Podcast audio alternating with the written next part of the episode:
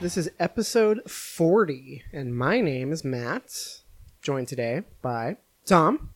Hey, Matt. Welcome back. Thank you. Good to be here. And Travis, as always. Yo, yo, yo.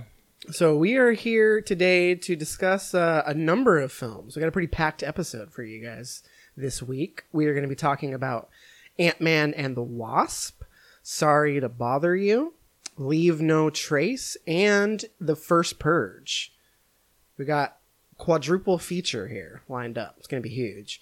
And uh, after we talk about those movies, we're also going to run down our top five films of the year thus far.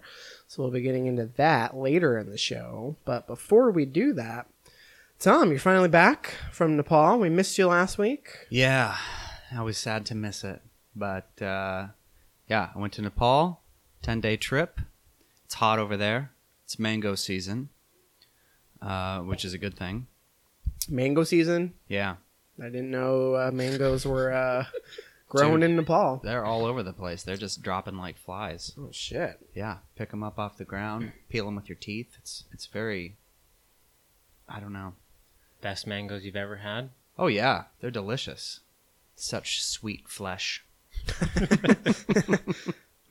uh, couple good stories that I'll share. Yeah. One, we were on a hike, and uh, my friend Kent came with us this time, and we took a little breather on the hike, and he looks down and he goes, "Oh, gross! What is that?" And I look down, and there's like this little wormy thing moving around, spurting blood out. Uh, It's like, oh, that looks like a leech that is just eaten. And then I look down at my ankle, and my sock is just soaked in blood. oh no. So, uh, first time being bit by a leech. That was pretty gross. you didn't have a Stand By Me moment, though? I haven't seen that movie. Spoilers for Stand By Me. There's a leech. That's it. There's a leech. oh, you got to see the movie. Hmm, okay. Well, it sounds like I had that moment. no, you didn't. Anyway, uh, they give you some, you know, something that keeps your blood blood from coagulating. So, I just kept bleeding for like 45 minutes, which sucked. um, craziest part of the trip, we were flying out from Seattle, and uh, we get there a couple hours early, feeling great. Had a relaxed breakfast. Everything is going smoothly, and we're in the line. You can't check in on your phone or at the kiosk for an international flight, so we're in the the line for the kiosk, and it's just taking forever. Right, the employees are taking forever the old man from up was at the counter for like 25 minutes and then like left he didn't check his baggage he looked so confused uh I, I i was starting to get really worked up but not i was just worried i wasn't worried about anything i was just mad that we were in the line for so long yeah, sure. So we get up there finally and she's like oh i can't check you into this flight you're into the hour mark which none of us even remembered was a rule for international flights you have to print your boarding pass at least an hour in advance of your flight. So like we start freaking out. We're like, you don't understand. We have this huge trip plan. We have all these layovers. You know, we didn't book all of our flights together. Uh, she brings over her manager, and he doesn't do anything for us. They were they were miserable. They were horrible, horrible people. and we're freaking out. We don't know what to do. We're like, we're gonna have to like we're gonna have to rebuy tickets. Um, we're gonna have to spend twice as much we're gonna have to go a day or two late all this all this stuff and then um, one of our uh, one of our partners Hannah, she called her dad and he was like well you have a layover in vancouver in like four hours right we should you should take an uber and meet me in edmonds and we'll drive up there so uh, there was no way that this plan was going to work but it was the only thing we had going for us so we jumped in an uber met him and just started booking it up the freeway with no idea whether they were going to let us check in under an hour there or anything. I got in contact with this wonderful woman named Margaret who like said, "Yes, we can do that for you. Just like make sure you hurry. Just get here." And uh, gave me all the hookups basically. And then we had to cross the border, which was a nightmare, right? And we were really worried about it. We had we had about 15 minutes to spare, and uh, the border was like 55 minute crossing. So Hannah's dad has a Nexus pass, which gets you through more quickly. Yeah. And uh, he's like, "Well, I can't take all of you through if you don't have ne- Nexus passes." So he drops us at the main gate, like probably a half a mile away from the border, and then goes to the Nexus line, and we had to run with all of our packs and everything to like make our story believable. We had to jog up to the border on foot and then cross and explain. We missed our flight. We're trying to make in Vancouver. We got to go. And luckily, cr- crossing into Canada is so much, so much nicer than Yeah, they don't the give a fuck. so she was like, "How did you get here? We're like, a car. And how are you getting to the airport? A taxi." She's like, "Hmm. Well, the best place to wait for a taxi is over there." so we made it with like two minutes to spare. We had to like literally run into the airport, and we all sat down on this twelve-hour flight and just were reveling in the miracle that had just taken place. That sounds stressful as fuck. It dude. was so so stressful. Yeah, five hours passed in like a flash, but we made it. Better than being on a plane to Vancouver, though. No, no way.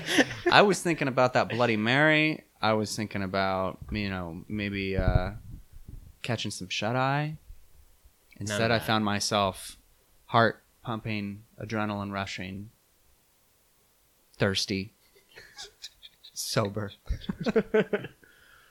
but it was pretty amazing that we made that. So Shout out to Margaret. Shout out to Margaret. But her airline sucks. China Southern. Don't fly on it. So is that are they the ones who fucked you before too? Like at SeaTac? Is that no, that the- was Alaska. Okay, so Ala- Alaska Yeah. fucked you. Yeah, Alaska Oh my fucked us. god.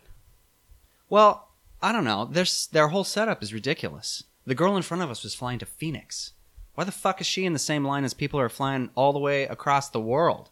You know, have two lines, Yeah. right? Have one line for people going to Phoenix and the man from Up, and then another line for everybody else. Anyway, Shit. Well, glad you made it. Harrowing story. yeah, it was real nail nail. What about you, Travis? Just got back from a family retreat. Not my family, but Chelsea's family. A family. Yes.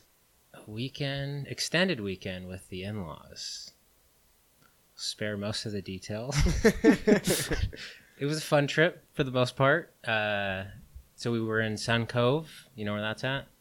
Uh, that's down on the It's like it's like in between Wenatchee and somewhere. I don't know. It's it's around Wenatchee. It's like twenty minutes from Wenatchee or so. I'm not familiar with it. a little like private community on this lake, but uh, her aunt has a lake house there, so we rented another house next to it, and then that was like the first couple days, and then the last couple days we had a separate house. When more people got there, that was about twenty minutes away.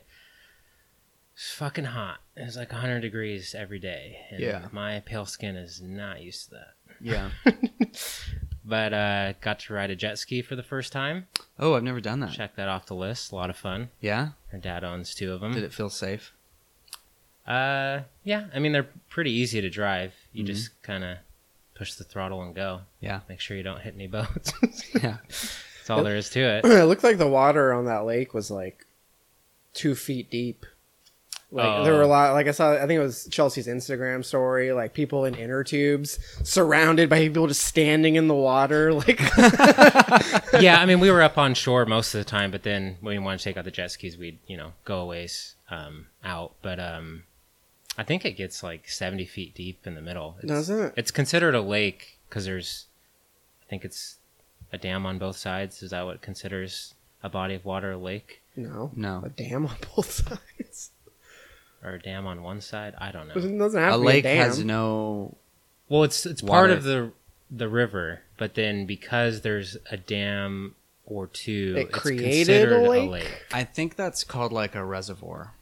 Okay, well, whatever. well, a it is. reservoir is is man made, Mm. so I don't know. Doesn't matter. No. Let's not get bogged down in the details. This but is it was important. solid trip. Bodies of water. Yeah, if- our day basically consisted of waking up, chilling, eating breakfast, going down to the lake till about dinner time, and having dinner with her family. But yeah, it was pretty fun. You missed uh, West Seattle Street Fest. Oh yeah, and uh, Ballard Seafood Fest. Oh, well, no one cares about that, Yeah. but West Seattle Street Fest is pretty cool. What's Street Fest? It's uh for That's what I went to last year, right? Yeah, so that was where Travis and I saw that Prince cover band last year, and we saw Thunder Pussy. Mm. This year it was the Briefs, who are dope. They're out Seattle punk band. They've been defunct for quite a while, but they're playing shows again. So they closed out Friday night. It's pretty sweet. Is that the one you posted the video of? um, Yeah, yeah, on Instagram. Do they wear only briefs? No, they looked like uh, They should. pretty like classic looking punk dudes. You should be their know, like manager. tattoos, ripped khakis? spiked hair, sunglasses. Like, Okay. uh, it was pretty fun. We went. Uh, there's this Indian restaurant called uh, Maharaja, and they have a back bar that is awesome. So we went there after the Briefs played, and it was just a fucking bloodbath in there. Like there were so many people, and the music that was playing on the jukebox was terrible. So it was one of those like touch tunes ones where you can like sign in on your app and add songs to Oh it. yeah. So I did that. So I, I, I had the app and I played two songs with the intention. You can pay extra credits to like fast track them so they go to the front of the line.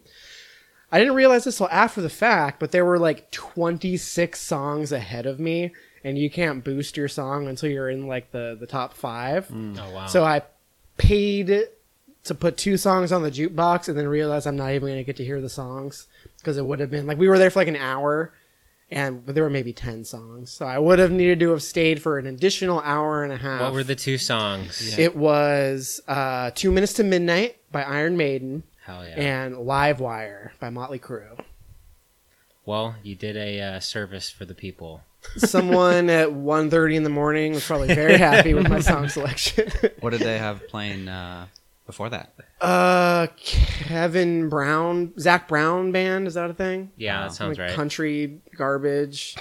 Uh, they played a Michael Jackson song, but it was Annie, which is like one of the worst Michael Jackson songs. Maybe not one of the worst, but Song's fun. one of my least favorite. I prefer the Alien Ant Farm cover. Who doesn't? um, but yeah, it was cool. Not much going on besides that. You know, it's hot in Seattle. Yeah, we it's got nice. that going for us. Good weather to come back to. Yeah, yeah. I'm uh, I wouldn't trade it, man. Nepal, so sticky. yeah, very human. Holy crap! It's relentless. That's how Sun Cove felt. Yeah. Could not find shade No. whatsoever. It's right in the name, Sun Cove. yeah. no hiding. Yeah, well, especially over on the east side, there's just no Oh. trees. I did see a forest fire though. That was Oh. pretty crazy. Really? Yeah. On the way to our other house, the second half of the weekend, there was a fire up on the hillside. Did you see the flames? Yeah. Wow. Really raging? Um, I mean, it was going pretty good, and the next day, like a whole side of the mountain was like burnt, Yeah. and it was still going when we left. I mean, we got to see some helicopters fly over and like drop water, and then like Yeah. that red smoke stuff that I think, Flame fire retardant? yeah, I Yeah. whatever that is. Yeah, that's what it is. um, Yeah, pretty cool. cool. Anything else before we dive into these movies? We got a lot to talk about. No, but I do have a story to open up the Ant Man review. Okay, cool. Well, let's start with that one. We're going to be reviewing Ant Man and the Wasp. We have a clip. Let's listen. Where is Scott Lang? Well, see, that's complicated. Because when I first met Scotty, he was in a bad place. And I'm not talking about Cell Block D. His wife had just filed for divorce. And I was like, damn, homie, she dumped it when you're on lockup? And he was like, yeah, I know, I thought I was gonna be with her forever. But now I'm all alone. And I was like, damn, homie, you know what? You gotta chin up, because you'll find a new partner. But you know what? I'm Luis. And he says, you know what? I'm Scotty, and we're gonna be best friends. Okay, hold on, hold on. I like a good story as much as the next person, but what in the hell does this have to do with where Scott Lang is? I'm getting there, I'm getting there. You put a dime in him, you gotta let the whole song play out. He's like human jukebox. All right, Ant Man and the Wasp, latest film in the Marvel Cinematic Universe. The third film this year Black Panther, Infinity War. Does Ant-Man and the Deadpool Wasp. count? No, it's part. It's not part of this uh, Marvel Cinematic Universe. Right, right, right, right. Uh, lots of superhero movies this year, though. That's true. Uh, plot synopsis on this reads as Scott Lang balances being both a superhero and a father. Hope Van Dyne, Van Deen, Van Deen, you remember? Nope. Doesn't Van matter. Dine. And Hank, Dr. Hank Pym present an urgent new mission that finds the Ant Man fighting alongside the Wasp to uncover secrets from their past. Directed by Peyton Reed, who also directed Ant Man from a few years ago. Film stars Paul Rudd, Evangeline Lilly, Michael Pena, Walton Goggins, Bobby Cannavale, Judy Greer, Michael Douglas, The Fifester. Michelle Pfeifster. uh, so only uh, Travis and I saw this one. Tom didn't get a chance, given that he was uh, not in the states when the movie came out and didn't get a chance to squeeze it in when he got back. So this one will just be me and Travis. Uh, I understand you have a story you want to tell before we talk about the movie itself. So, I thought I would uh, be a good host and see all the movies. No shade to you, Tom. It's just my responsibility. Hey, I'm just playing my role. And since we were recording this a couple days late, it was a perfect opportunity. So I uh, went and saw Sorry to Bother You and Ant Man yesterday at AMC Seattle 10, which doesn't take Movie Pass. So I thought Yeah. it's a perfect time to sign up for A List. so I signed up for A List. What's a list? I'm now an A List member and a Movie Pass member. It's their mo- Oh, version of is Movie Is it 15 Pass. bucks for three movies It's a month? 20 20 for three movies, but you c- three movies a week, but you can see the same movie more than once, and you can see like IMAX, IMAX, 3D. 3D. Dolby Atmos, all that good and stuff. And it's just for and you can do reserved seating, so you can like pick your seat What? ahead of time, uh, you know, for a future date. oh, why am I Whoa, not a member really? of this? It's pretty cool. Yeah, Sounds you better should def- than Movie Pass. Yeah, especially for you if you go to, if you. Is uh, it just for AMC? Yeah. Yeah, I should do that.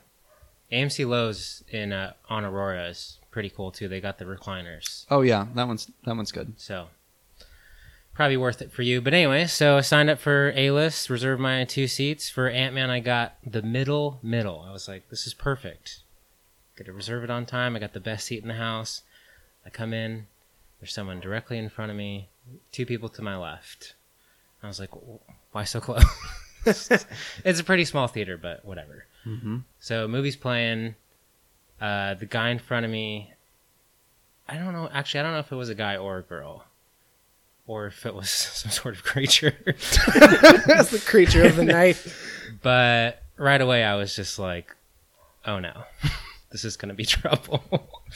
uh, this person in front of me just reacted so strongly to everything. I don't know if there was like something off or they just loved superheroes or Ant Man or Marvel or something. But like Big fan. this person was fist pumping in the air, clapping their hands, like getting super excited. At one point, they were like slapping their legs super fast. Like it was kind of making me uncomfortable, but it was also taking me out of the movie. hmm Um, so after about 15, 20 minutes, I was like, I can't take this. Especially because the, the two girls next to me were like on their phone and having a conversation. And then this guy or whatever it was in front of me was just being obnoxious. So I was like, I got to get out of here. So I went to go get some concessions, came back, and I sat in the back row. The back row is pretty awesome in that theater.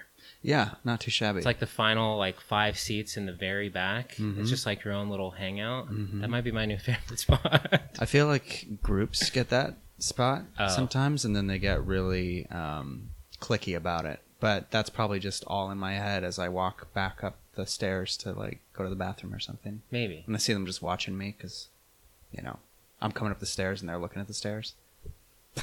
Yeah, You know what I'm saying? But I just I knew I couldn't sit next to those people and en- enjoy the movie because I was like I am enjoying this right now, but this guy is bringing it down. Yeah, So, anyways, uh, that guy sucked. he sounds like a real downer. or whatever he was.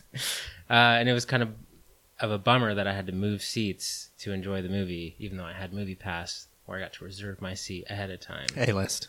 Yeah, I'm an A-lister now. It's kind of a big deal. Not even A list can save you from the many pitfalls of movie Trash going. people. Yes, yeah. But yeah, that's pretty much it. Um, so now I'm an A-list member, and that person in front of me sucked, and uh, I like to imagine that that was, that was that person's like fourth time seeing the movie in theaters. I almost like thought about just like kicking him in the Sure. back of the That would have gone well. Like uncontrollably. It was just like you Uh-huh. know a, a reaction, but couldn't do it. Hmm. Thought about telling him to shut up, but I was like, can't do it. I'm all for someone enjoying themselves, but like, Not at the expense of other movies. yes.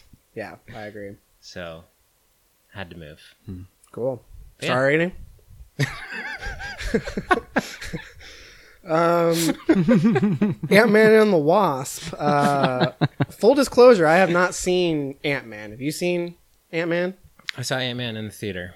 Uh, much of a fan of that one. Were expectations lower for this one as a result of the first I one? or try what? and go into every Marvel movie with low expectations to try and enjoy Smart. Yeah, Did this movie But- meet or exceed your low expectations? I will say it slightly exceeded them, and it's either on the same level as the first one, or I like it a little bit more than the first one. Okay. Do you want me to give my initial thoughts? Uh, if you want, or I can go first if you want. Uh, yeah, I thought this was a fun movie. Um, I actually laughed out loud a few times, which is rare, especially for a Marvel movie. And sitting in a r- relatively empty theater by myself. Um, I think I'm starting to get the whole point, or you know, what they're trying to do with these movies, as far as like we've said it before, I think, on the show, but the movies feel like a TV series. You know, they're kind of episodic, but this felt like the most episodic to me in a good way, if that makes sense. Like the opening basically sets up the plot, and it's not like a we're gonna save the universe type plot, and then we just go on this ride with these few characters. Hmm. Uh, I love the how Ant Man and the Wasp can change sizes. The it's kind of a gimmick, but when they like go small, That's their thing, right? it's a lot of fun. Yeah, Isn't that their main thing? kind of, sorta. Hmm. They, I mean, in this one, they well, I think in the last one too, he went big, or maybe in Civil War. I haven't seen Civil War. He War. did go big in Civil War, yeah. Okay, but th- there's just a lot of fun to be had with the changing of sizes Sure. and all the gadgets that encompass that. Okay. Um, yeah, uh, the there wasn't really like there was villains in this, but they didn't really pose much of a threat, and the group of villains didn't even really feel like they needed to be in the movie. But I guess there needed to be some sort of conflict to take away from the uh, heroes from saving the day so easily. uh, and I will say that the mid credit sequence was probably one of my favorite after the credits or mid credits, whatever you want to call it, sequences of the Marvel universe. Kind of caught me off guard, even though it probably shouldn't have. Wait, you, are you talking about like the stinger? What are you talking about? Yeah, Yeah. So there's like a middle of the credits stinger, and then there's like a very end Yeah. stinger. the very end one was such a throwaway, and I feel like that's almost just like It was like the worst one yet. I It think was it's so almost just annoying. like a like a haha. You stayed till the end. This there's nothing, but here you go. yeah. Well, and that, that that was also in the trailers for the movie. right. Because I yeah I felt like I'd seen that image before. Yeah. So uh, I enjoyed the movie. It, it's fun. Paul Rudd. Who doesn't Who doesn't love Paul Rudd? The guy's the best. So I really like him. I like him as Ant Man. Uh, I think he is funny. Uh, usually, and I've talked a lot of shit about him before on this show, but Michael Pena was actually probably the funniest character in the movie. Actually, you know, he got the most laughs for me. Um, it's funny actually. So you had alluded to multiple villains. So you have um, Ghost, who is kind of like the main. She provides the biggest like threat to the heroes. She's not really any kind of like global threat. Yeah. Um, she was pretty cool, but the other villain is played by Walton Goggins. He's this kind of like He's crime popping up in lord, everything now, especially as a villain. Yeah, well, he is amazing. Yes. And it's funny. that he's in this movie with Michael Pena because that is a season four of The Shield reunion. Because in season four of The Shield, Walton Goggins' character changes like precincts and he gets partnered up with Michael Pena, so they're partners. Oh, I didn't know either of them were in that. Yeah. You didn't know he was in The Shield? Oh, he's one of the main characters in The Shield. Goggins. Yeah. Oh. He is one of the greatest uh, television characters ever. Ever. Shane Vendrell is his name. All right. Yeah, his arc, one of, probably the best character television arc ever. But yeah, he's Good the shit. he's the villain in Tomb Raider. He is uh, in Vice Principals. I, is he in Westworld? He, I don't think he's in Westworld, but he He's he's, the other vice principal. right? He's in Django. or no, yeah. not Django. Uh, the Hateful other one. Eight. Yeah, that one. Mhm. I don't think he's in. No, Django. he's not in Django. Yeah, we're mixing up Tarantino westerns. Um, yeah, his character didn't have much to do, but I always enjoy seeing him because I've, I've been a fan of his since you know The Shield. So I always like when he pops up and stuff. Yeah, He was he was in Predators. Remember that? I don't remember him in that. Yeah, he's one of the the, the team uh, on Adrien Brody's team or whatever. Um, I wasn't a huge fan of the low stakes in this movie. I enjoyed that in Civil War because the conflict came from character development. There's really not any character development in this movie, and the stakes are so low. Basically, the whole point of the movie is they're trying to rescue Michael Douglas's wife, the Wasp's mom, from the subatomic, the quant- the quantum realm, Yep. and that's it. Those are the stakes. Some character I don't give a shit about. Quantum We're spending all this time. Fucking dope. It was pretty cool. There were some there were some neat scenes in the quantum Especially towards realm. the end. Yeah. So there were some fun sequences. I wish there were more action sequences. You had mentioned that you like the the dynamic of, of big and small, and I wish there was more action in the movie because I liked when they would go for that, but there's not a ton, especially in the middle of the film. No, there could have been more. The best probably action sequence was the one like in San Francisco when like he gets big and yeah, and he like uses that car as a scooter, basically. Yeah, and he goes in the water. yeah, that was a good sequence. Um, there's when it comes like the the quantum realm when going subatomic. There's a lot of little nitpicky things that I could go over, but I don't really care. I'm not that interested in it. Um, overall, it was fun. I enjoyed my time with it. I like the characters, but there was really nothing for me to invest in. It's not that funny. There are funnier Marvel movies like the Guardians movies, Thor Ragnarok. I enjoy the humor, but not all of it landed for me. Um, and yeah, I, there was just nothing for me to kind of sink my teeth into. I wasn't really that invested in what was happening on the screen. Yeah, I mean, I guess I just kind of viewed it as like I'm. I didn't read a lot of comics when I'm growing up, and I've probably maybe read like a comic in my lifetime, but I kind of just viewed this as like a one issue of a comic book. I'm assuming that's kind of how comics play out. I I don't really know, but like it was just like a contained story, and it was it was a small story, and I liked how they just like basically before like the title sequence they're like this is the plot of the movie. And then from there it kind of just because i feel like sometimes with marvel movies you kind of get bogged down in the plot or like setting up other movies or you know it kind of just gets bogged down but this one was just smooth and enjoyable throughout Yeah, it was. I appreciate that it was kind of a self self contained story. Um, there have been like all the marketing for this movie and things I've been hearing on the internet are like the ending that will rock your world and all this like super hyperbolic shit. You had mentioned that you liked the the mid credits stinger.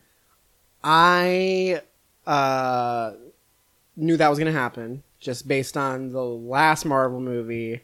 I was like, oh, how are they going to tie this in? People say the ending is going to rock your world.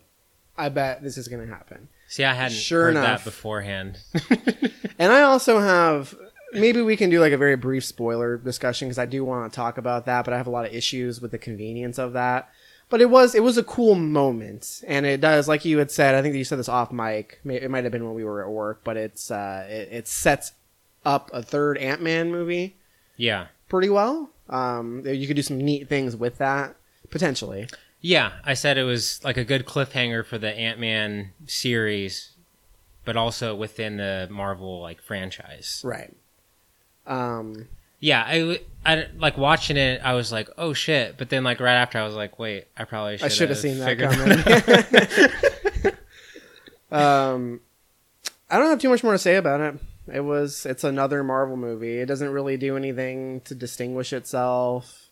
It's certainly not the worst Marvel movie, but I, I do put it in the bottom the bottom tier.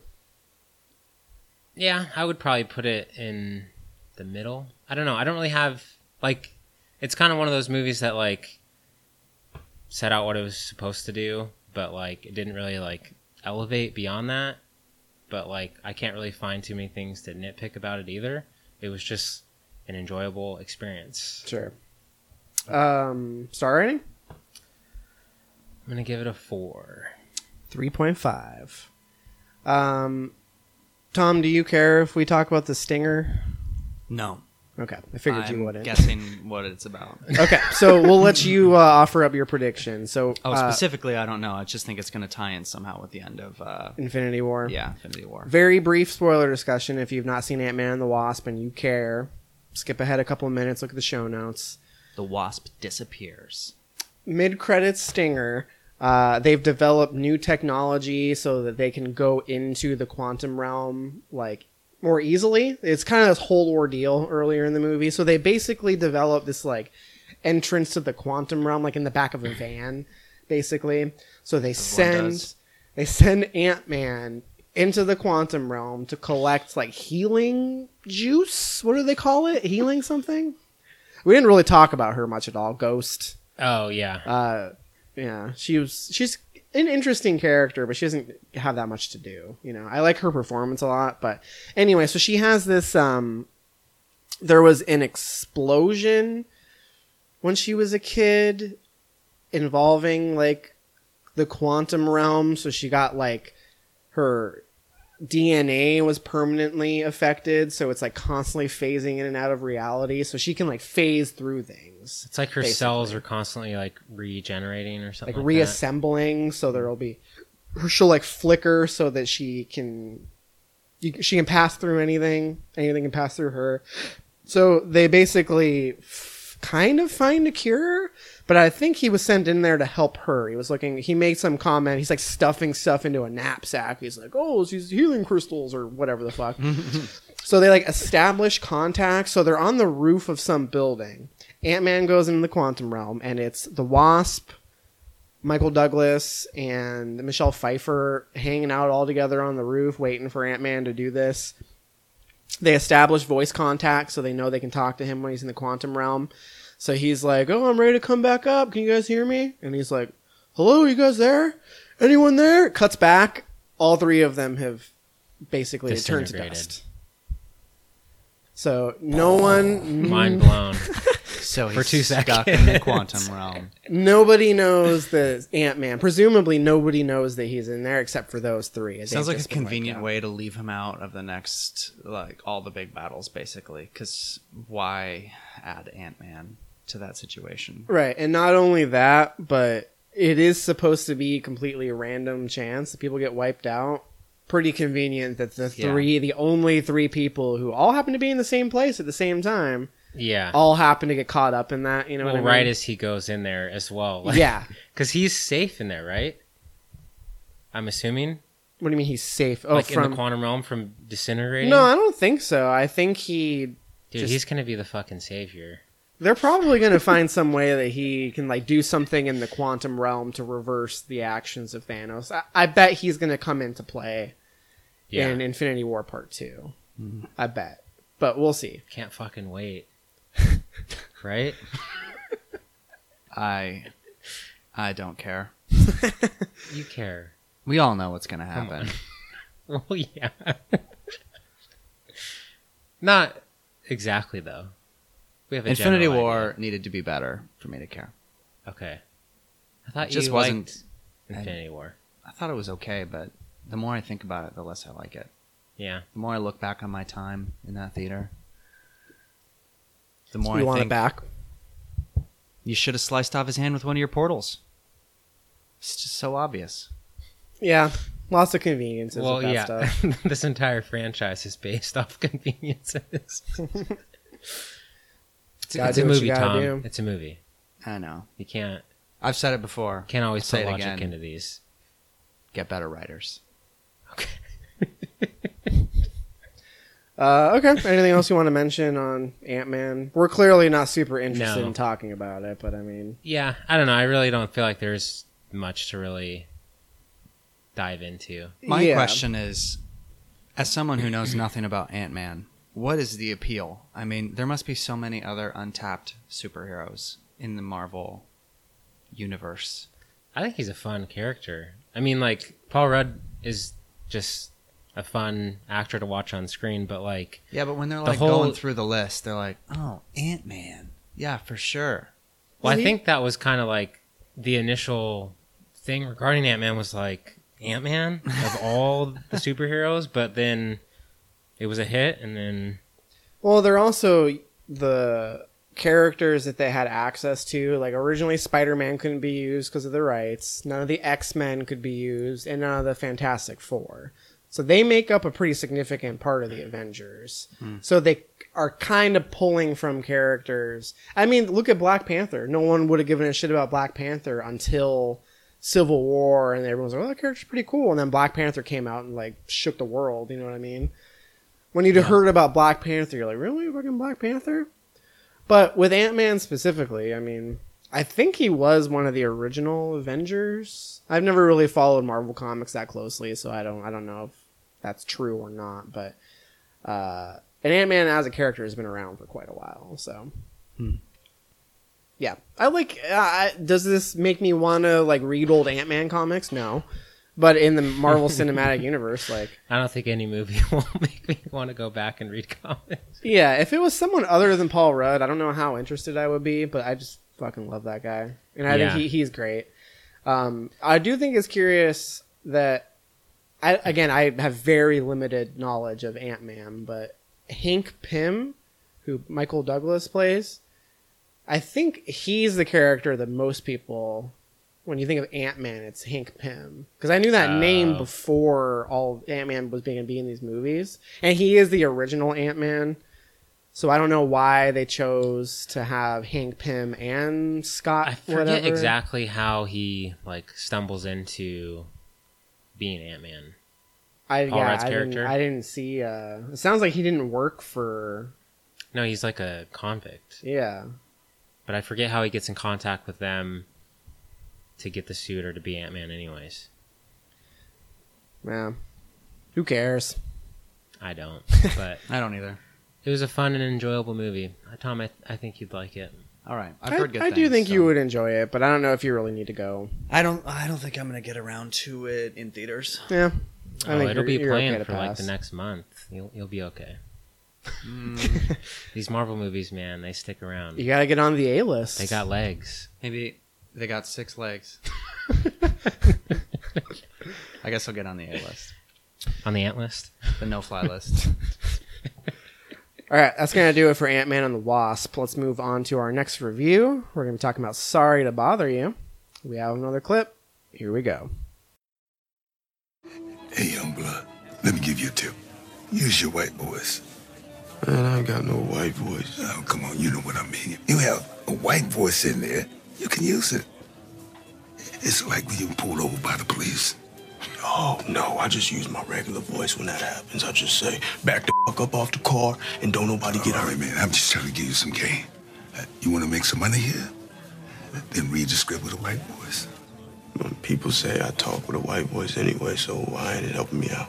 Well, you don't talk white enough. I'm, I'm not talking about Will Smith's wife. I'm talking about the real deal. Like this young blood. Hey, Mr. Kramer. This is Langston from Regal View. I didn't catch you at the wrong time, did I?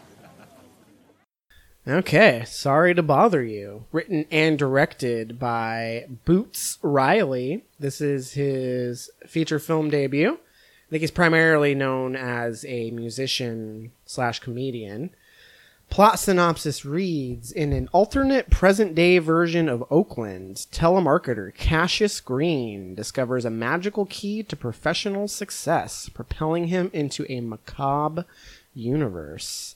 Film stars Lakeith Stanfield of Get Out fame, Tessa Thompson, uh, Jermaine Fowler, Danny Glover, Armie Hammer. Uh, a lot of hype behind this one. Sundance Darling got picked up for distribution by Annapurna Pictures, who put out some really good stuff. Trailer was very intriguing for this movie. A lot of hype behind this one. People are loving it. Uh, Tom, you want to start us off? What did you think of Sorry to Bother You? Um, I liked it. I liked it a lot. Uh, I like a lot of elements of it. Um, the absurdism. I like the weird alternate reality kind of that they live in. Uh, I like the characters. Love Armie Hammer as the villain. He plays a perfect rich white douche. Yep, he's good. Um, I don't know if it's just missing like kind of a coherence for me, or like I, I don't know. The through line seems. I guess it's it's pretty clear, but uh, I don't know. It's just lacking a little bit of a punch or something for me. But overall, I liked it quite a bit. I wish it was a little bit funnier. It was funny, but not as funny as I thought it was going to be. Yeah, I would agree with that last point. Um, for me, uh, there are lots of things I enjoyed about the movie, but it's it's really messy.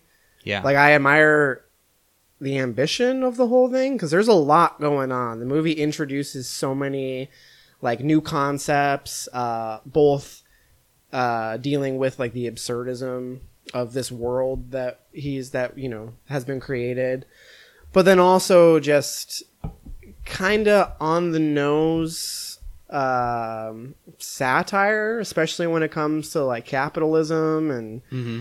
uh, especially the ending. I know some people are divided on the end of this movie, and maybe we'll get into it in spoilers, but I did not like kind of, I don't know if you would really call it a twist, but I mean, we're talking like alternate reality and absurdism. Like, this movie takes a pretty big jump Yes. with where the movie goes in the end. Did not see that coming. With, yeah, which it kept me guessing, but I don't think it was super effective. Like I think this movie is just trying to juggle too many things, and it needed, like Tom had said, a little bit more. The pieces didn't necessarily come together in a cohesive way, or it did, but it's all put together with duct tape. And like you Yeah. look at it and you're like, oh, well, it's kind of messy over here. Like maybe some more duct tape. You could take this thing off. What is this here for? You know what I mean? Um, so while I enjoyed the movie, I didn't love it. It's just a little too scatterbrained. Like the movie really has this like kind of manic energy that kind of goes through the whole thing. Uh, it was kind of exhausting, to be honest. yeah, nothing is particularly confusing No, per no. se, but it still is not easy to process, I guess. Yeah, I think I'm in the middle as far as how much I enjoyed it between you two.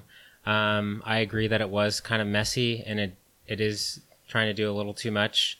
Like, I feel like I have to see this at least one or two more times to really pick up on some of the things he was trying to say or do. Because like, there's like stuff on the wall, like her uh, Tessa Thompson's characters like T-shirts and earrings. Like, Yeah, yeah. all those have meaning, but like trying to pay attention to those while trying to pay attention to like the the plot and like the through line of the movie um, was kind of overwhelming.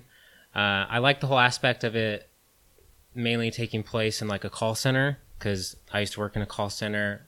Matt does work in a call center. You used to work in a call center, right? Mhm. I feel like most Americans have either you know like worked in a call center or you know been in like the food industry or whatever. So like a lot of people can probably relate on that level. get the bottom of the rung lifestyle. Yeah, and then how like it, at the start of the movie, how like ambitious he is about like, or I guess like his outlook on life is like he he's desiring something more than just like a, a normal life, and um, but yeah, and then how he basically like goes against what he believes to get on top Right. and like you said, like a lot of the themes of this movie are, it's kind of wearing it on its sleeve. Um, I did like how the ending took me by surprise. Um, talking about the very ending. No, no, no. Just like the like reveal of what's going on with like Oh. Armie Hammer's Oh, oh, oh. character and company. Um, Yeah, that's the only thing kind of balancing the obvious plot line or the obvious thematic elements is the ridiculous stuff happening all around it. Yeah, but then the very end was a little off-putting because it was almost like it was like a happy ending to an extent. Like it wasn't like really a downer, Yeah.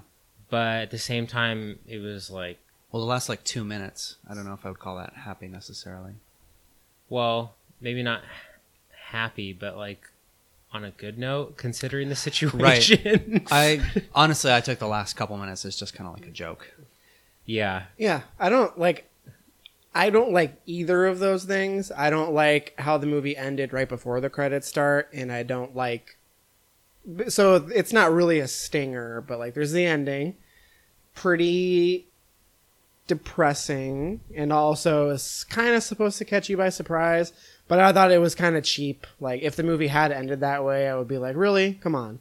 But then it comes right back, so you think the credits are starting. There's maybe like five seconds of credits, and then it cuts back to the movie. And then, like Travis is alluding to, it's not a happy ending, but it's uh, like comeuppance, I guess, vengeance. Um, but that's still also lame. Like, uh, I didn't. I just where the movie ended up going. Like, I, I, I like the its depiction of of race and like what it means to be like African American a lot more than I like its take on consumerism and capitalism. That was all just a little too aggressive and on the nose for me.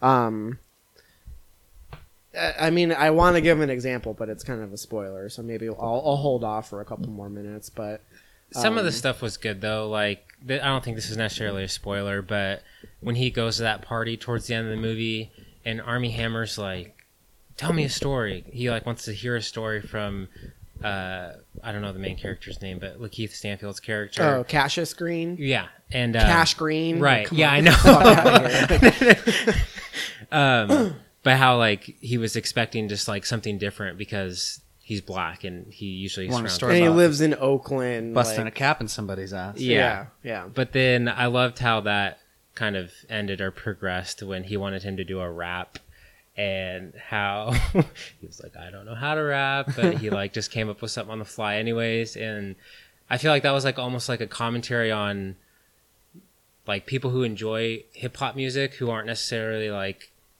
have that kind of background, like who get caught up in just like the chorus or just like the moment of like, you know, a few words, but right.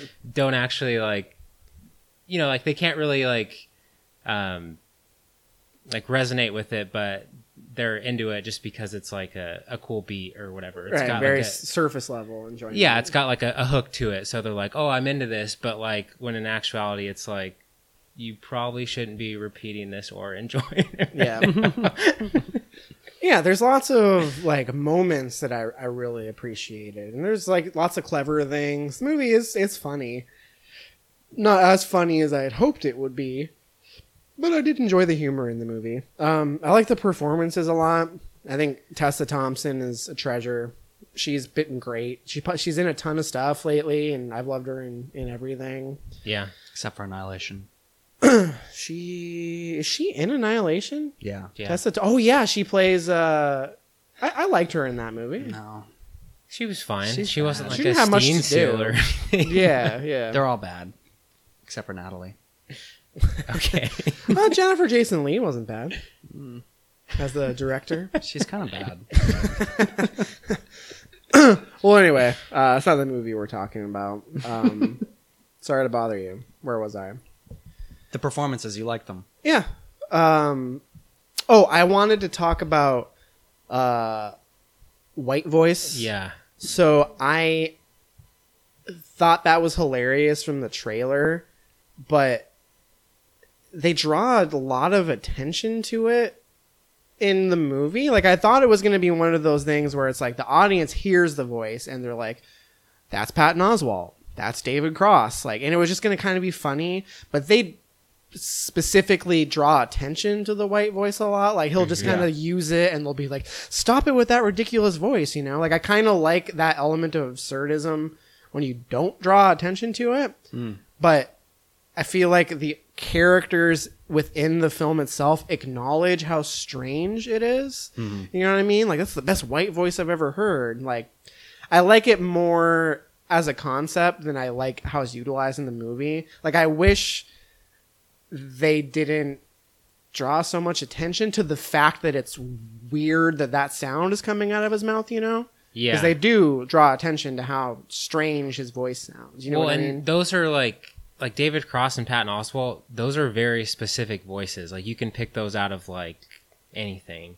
And I felt like they should have went with maybe like more generic like voices, just because it felt so like obvious that it was those actors saying those parts that like it just was kind of jarring hearing it come out of the the person's mouth and i guess that's part of like the assertivism and like the like alternate reality we're in hmm. but I like think it could have worked well if it was generic.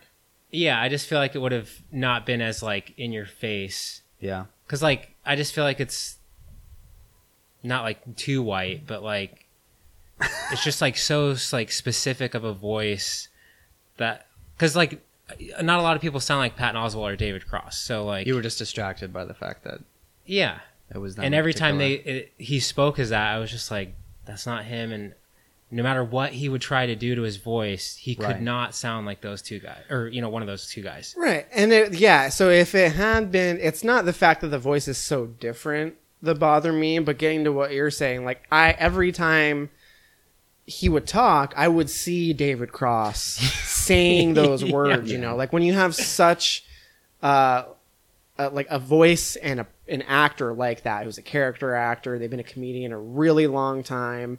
Like it doesn't matter that I'm seeing Lakeith Stanfield. Like in my head, I'm like overlaying David Cross, or I can see David Cross like on set, you know, like behind the director's chair, like with a microphone. Like I know that's not how they record those lines, but it was still obtrusive that they use those actors and it's kind of it's funny hearing them say this stuff Yeah. but it's also distracting right so I, i'm kind of torn on, on that yeah um yeah i mean ultimately i think the movie didn't really live up to the hype for me like i, I think i admire it more than i actually enjoyed watching it yeah. same. maybe if i rewatch it I won't be so distracted, or I'll, I'll be able to kind of piece things together. But it just felt, and we've used the word multiple times, it messy. It, it was kind of scatterbrained. It felt like.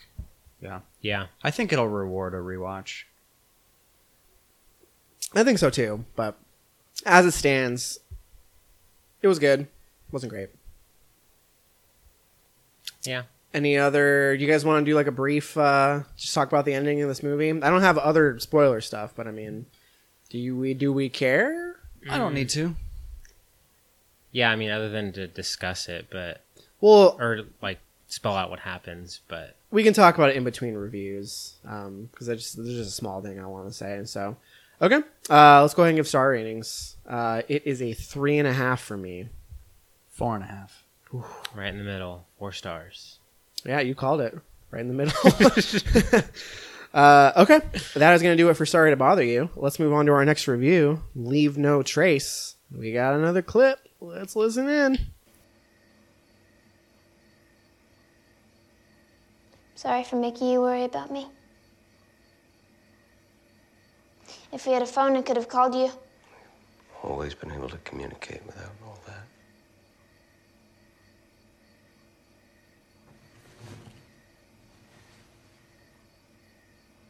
I think it might be easier on us if we try to adapt. We're wearing their clothes, we're in their house, we're we're eating their food, we're doing their work. We have adapted. The only place we can't be seen is in this house. We can still think our own thoughts. Like you said. All right. Leave No Trace is the latest feature film from writer director Debra Granik, who is responsible for Winter's Bone. That's what gave us uh, Jennifer Lawrence, kind of put her on the map. yep Oscar winning performance. Uh, that movie came out in 2010, so it's been a while since we've heard from her. But her new film, plot synopsis on this one a father and his 13 year old daughter are living in an ideal existence in a vast urban park in Portland, Oregon, when a small mistake derails their lives forever. Oh my god. Film stars Ben Foster and newcomer Thomasin McKenzie. Goes by Tom in the film. Um, Still rocking hundred percent on Rotten Tomatoes. Still rocking 100%. This one I do want to see. Rightfully so. So when you guys get the spoilers, I'm gonna. We probably won't. No, need to there's no spoil much. spoilers. No spoilers on this one. Um, well, kind of underwhelmed by this movie. I uh, enjoyed it. It's a good movie, but I don't know. I kept waiting for it to pay off and something interesting to happen, and Oh. nothing interesting really ever happened for me. And then I won't spoil the ending, but it's and it maybe like it's weird for me because I'm I'm the guy on the show who cries watching everything. I get very emotionally invested in things. It's not hard to like take emotional energy from me, you know. Well, you don't have to cry to enjoy something, Matt. I was so ready to cry. I was just like I, I, I went into this movie like, all right, haven't had a good cry in a while. Come on, movie, fuck me up. And the end happened. It's, it's supposed to be this super emotional moment, and I think a lot of people do find it very emotional. But I didn't like it from like a character perspective. It didn't feel right to me, and I think that kind of like nullified whatever emotions I would have felt. Um. Well, I never go into a movie hoping that I'll cry. Um, I go into every movie, but hoping I'll I cry. loved this movie. Did you cry? No, but I rarely ever do. Um, You're a the two lead performances are amazing. Yes. Uh, Ben Foster really. Uh, Can't say enough about both of them, but Ben Foster plays a troubled character like no one else. mm-hmm. He just sells it. Mm-hmm. Eh, I mean, he's kind of hammy sometimes. Well, yeah, but I feel like he does the like outlandish, over the top, like maniacal type performance, or he does like a more quiet, reserved, but like there's definitely something going on internally. Still Waters. Run deep. Because he never really like breaks in this movie where he like has like a like an outburst or anything. Yeah. yeah. Um, but I could kind of see that happening in some movies that are like this, with him starring in it. Um, loved the uh, setting, Pacific Northwest. That green shrub was giving me a chub. wow. um, and I thought the ending was great. Um, I think the movie doubles as like a like a coming of age story, and at some point you need to kind of let go and do your own thing. And then also it deals with uh, PTSD and how people who suffer from that can't really adapt to the normal world and get back into like a normal routine. Um, I love all the stuff with them just out in the wilderness, surviving, living off the land. Some would say. I feel like all would say. Um, yeah, I mean it's a it's kind of a small story. There's not like too much conflict, but I was pretty invested the entire time. yeah, I I don't know. I wanted more from it. Um, the stakes aren't very high, and and that's okay. But you you do get invested in the two of them. Like you don't want them to get separated. So I mean, this is in all the trailers. Like essentially, they get caught living out in the in the park. So they get put into like like a home basically, and they're kind of forced to try and adapt. So the movie is them trying to adapt and where it goes from there.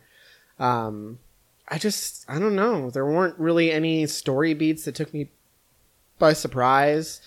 Uh, you had indicated that Ben Foster's character has PTSD. They allude to it. I mean, we know he was a veteran. That's how they have they get money for what little money they have. It's just like his disability check from the VA, basically.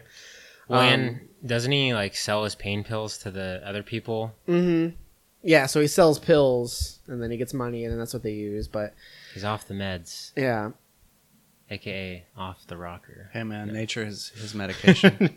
yeah. So I mean, the strengths are in the performances, but uh, wasn't in the setting. Like I look outside my window and I'm in the movie. Like I don't. It's not that interesting to me, you know. Yeah, but we don't get a lot of movies set in the Pacific Northwest. So You don't think all that What's wrong with you, greenery is beautiful? I see it every day. It's not. It's not interesting to me. Wow. Aesthetically, it's not interesting to me. What do you want, like a Mad Max wasteland? No. I want fucking Valerian in the City of Oh a Thousand Planets. God. Is what I want, baby. Um, very solid drama, incredibly well acted. Ultimately, not very powerful for me. I just wanted more from it. How about the uh, the scenes where they're taking that test, especially Ben Foster's character? Did that touch you at all? Move you at all? Do anything for you? You know when he's like being asked like 400 questions. Yeah. Was It was stuff, a good right? scene. Yeah, I mean, Yeah. No. Yeah, whoop de doo. I don't know. I also like how the girl is kind of like all in with her dad's beliefs, but then when she gets like a glimpse of the outside world, she like slowly starts starts to like change her mind and make decisions for herself. Yeah. Too obvious. I guess. I guess. there was one really funny scene where they go to church and there's these like women who do this like dance routine. Oh, right. I was cracking up during that part. So stupid.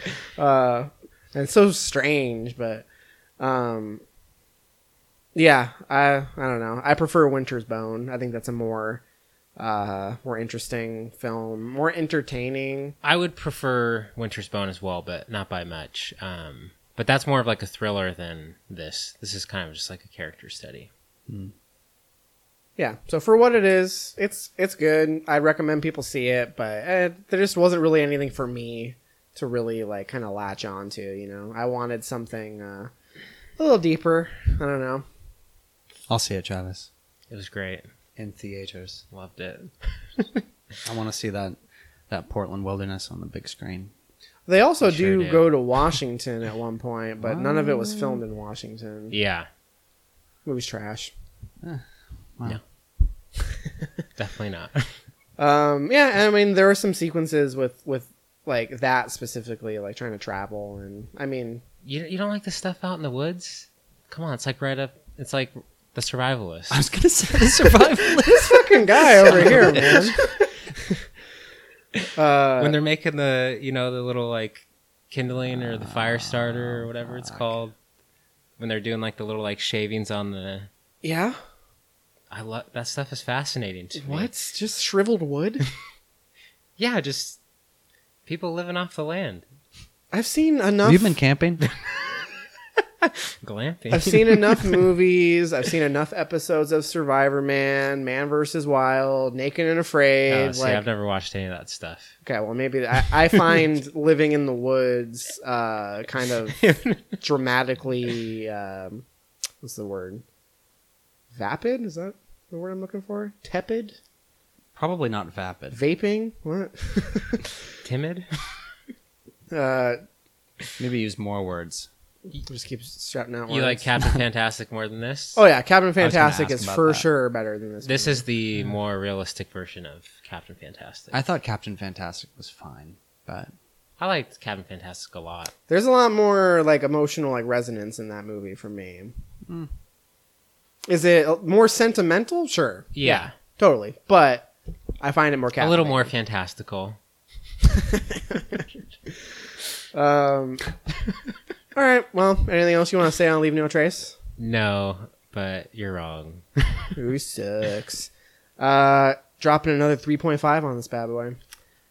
Going all in. Five out of five. Five oh, you fuck. I can't wait to get my four and a half star rating. Uh, okay, cool. Well, I think we can both agree it's worth checking out. Go see the movie for sure. Um, okay, one more feature review here.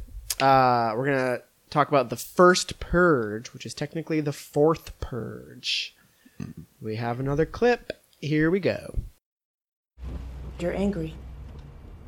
Yes, I'm angry. Very angry. You want to release that anger? I need to. Thank you for your honest answers. First, a few formalities. Batesias, the official flower of the experiment, they represent rebirth. In the box, you have recording lenses, contacts. Should you choose to actively participate, wear them on the evening and they'll document everything you do. As I said, greater participation yields greater financial compensation. Next, we'll implant a tracking device. After that, you'll be all set, as they say. To purge. Okay, the first Purge is directed by Gerard McMurray. So this is the first film not directed by creator James DeMonaco. Well, he did the first 3 Mm-hmm. Wow. Wrote and directed the first three, so he's back as writer. So he wrote the first Purge, but first time not in the director's chair. Uh, plot synopsis reads After the rise of a third political party, the new founding fathers of America, Mhm. an experiment is conducted. No laws for 12 hours on Staten Island. No one must stay during the experiment, yet there is $5,000 for anyone who does. Film stars. A bunch of nobodies. Who cares? Uh,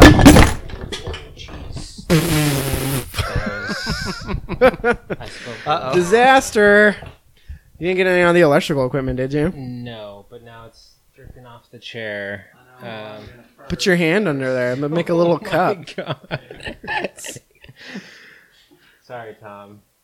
Apologize to the listeners. You think I'm going to edit this crap out? Definitely not. Not going to happen. Oh God. Uh, Travis I just blame this book. fucking caused chaos. Knocked over his mic, which then knocked over a beer can, which then stained Tom's beautiful carpet permanently. No. You're gonna pay for that, bud? Well, if it comes out of your deposit, Tom, just let me know. I blame this book that he gave me to set the mic on. Okay. Crisis under control. That was close. We all good? Yeah.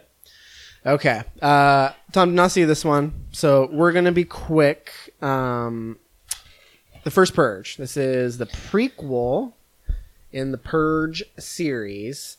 Uh, we can talk about that a little bit because it's kind of messy with this coming out. What seven years after the the Purge? So- but it's technically the first one. Did you see all of them? I have seen all of them. Yes. Are they all just another purge is happening?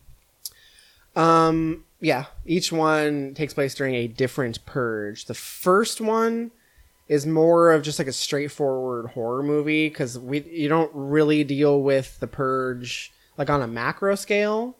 It's just the purge is happening, and it's this one family being terrorized during the purge. So it's a lot more like intimate, kind of generic horror movie, like home invasion type stuff. I really hope when, or I really hate when stuff this stupid lasts this long.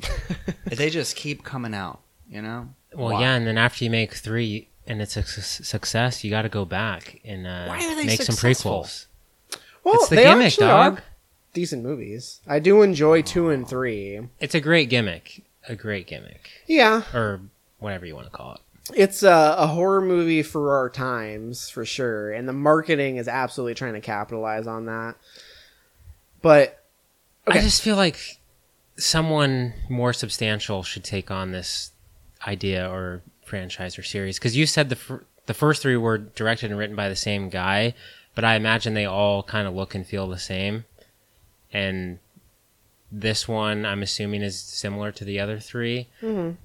But like, I just feel like this is kind of like a jobber type movie. Like, you know, here's here's the purge. Have fun with it. It's not like a singular vision that this guy's like building this amazing, crazy world. You know what I mean? Like it just feels kind of like like minimal, but it's such a grand idea. Like I feel like you could do some cool stuff with it. yeah, you could. But I mean, it's it's a B movie. Give like- it to Denis Villeneuve. Get him in here. Just thinking that. I was thinking that that would suck. it's there are so many issues though with the whole concept. Like if you really try to flesh it out too much, like it's only going to draw more attention to the fact that it's a pretty flimsy concept. It sounds cool on paper, but like, well, okay. So as an example, the purge happens. No, all crime is allowed for twelve hours. But the movie doesn't really get into like the implications of like what that means after the purge happens. Like, let's say the purge was happening tonight. Me and you go into work tomorrow, uh, and so and so is not at work, and everyone's Who like, "Where? What happened? What happened to John Smith? Where did he go?" And then I'm like, "Oh, you know what? Travis actually uh, curb stomped him last night, so uh, we're not gonna see that guy again." You know, Yeah. like you're. It doesn't.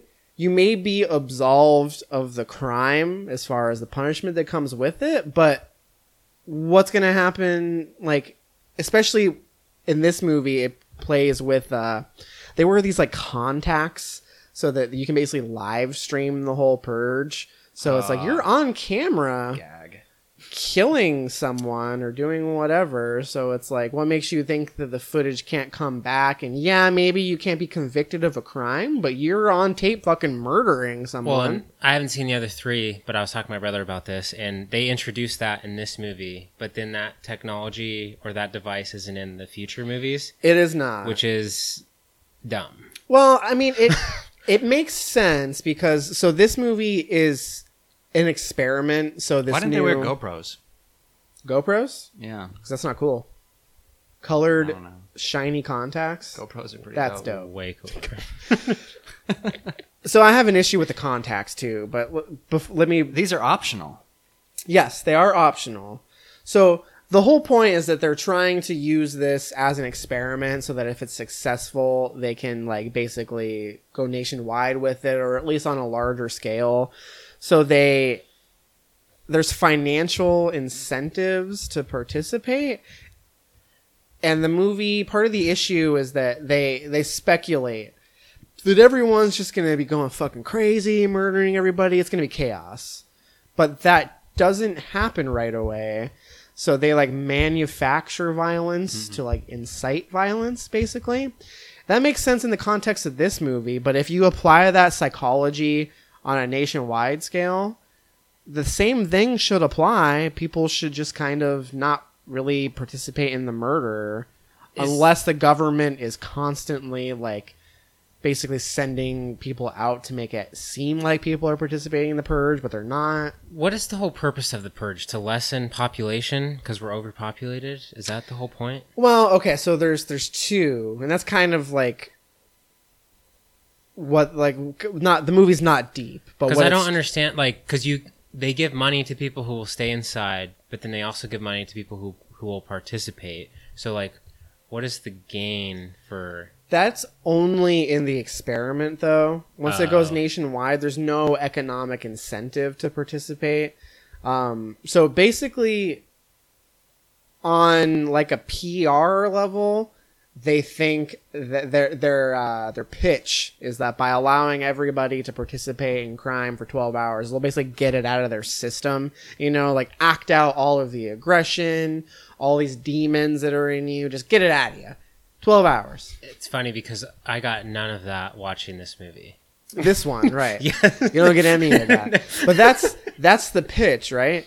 But the what this movie does is it kind of doubles down on the politics. So there's lots of protesters and That's what people want from basically the purge.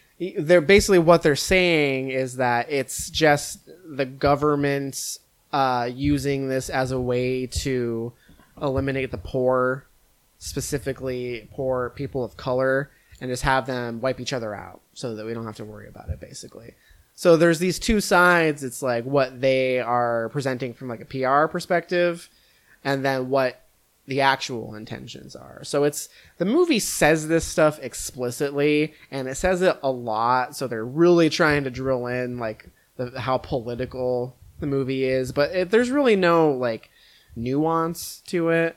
Like the characters, there's a lot of exposition um and there's just really not much depth to it, which is fine. It's a B movie horror movie, like B horror. The problem that I have with this movie is it's just not very good. It's not scary, for one.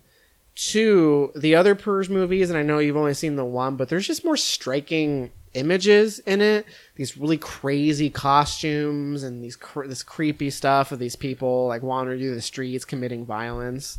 There's really none of that in this. The election movie. year trailer looked cool, but I hadn't seen. Well, I so I've seen the second one before this, but I don't remember anything about it. It was just like on at a friend's house, and I was kind of like half watching it. But for, from what I remember, I didn't really like it that much. But if you asked me anything about it, couldn't tell you anything about it. Um, but I've always been like intrigued by it, but just from the like word of mouth, it just doesn't sound like they're very good. So I've just kind of skipped them till now.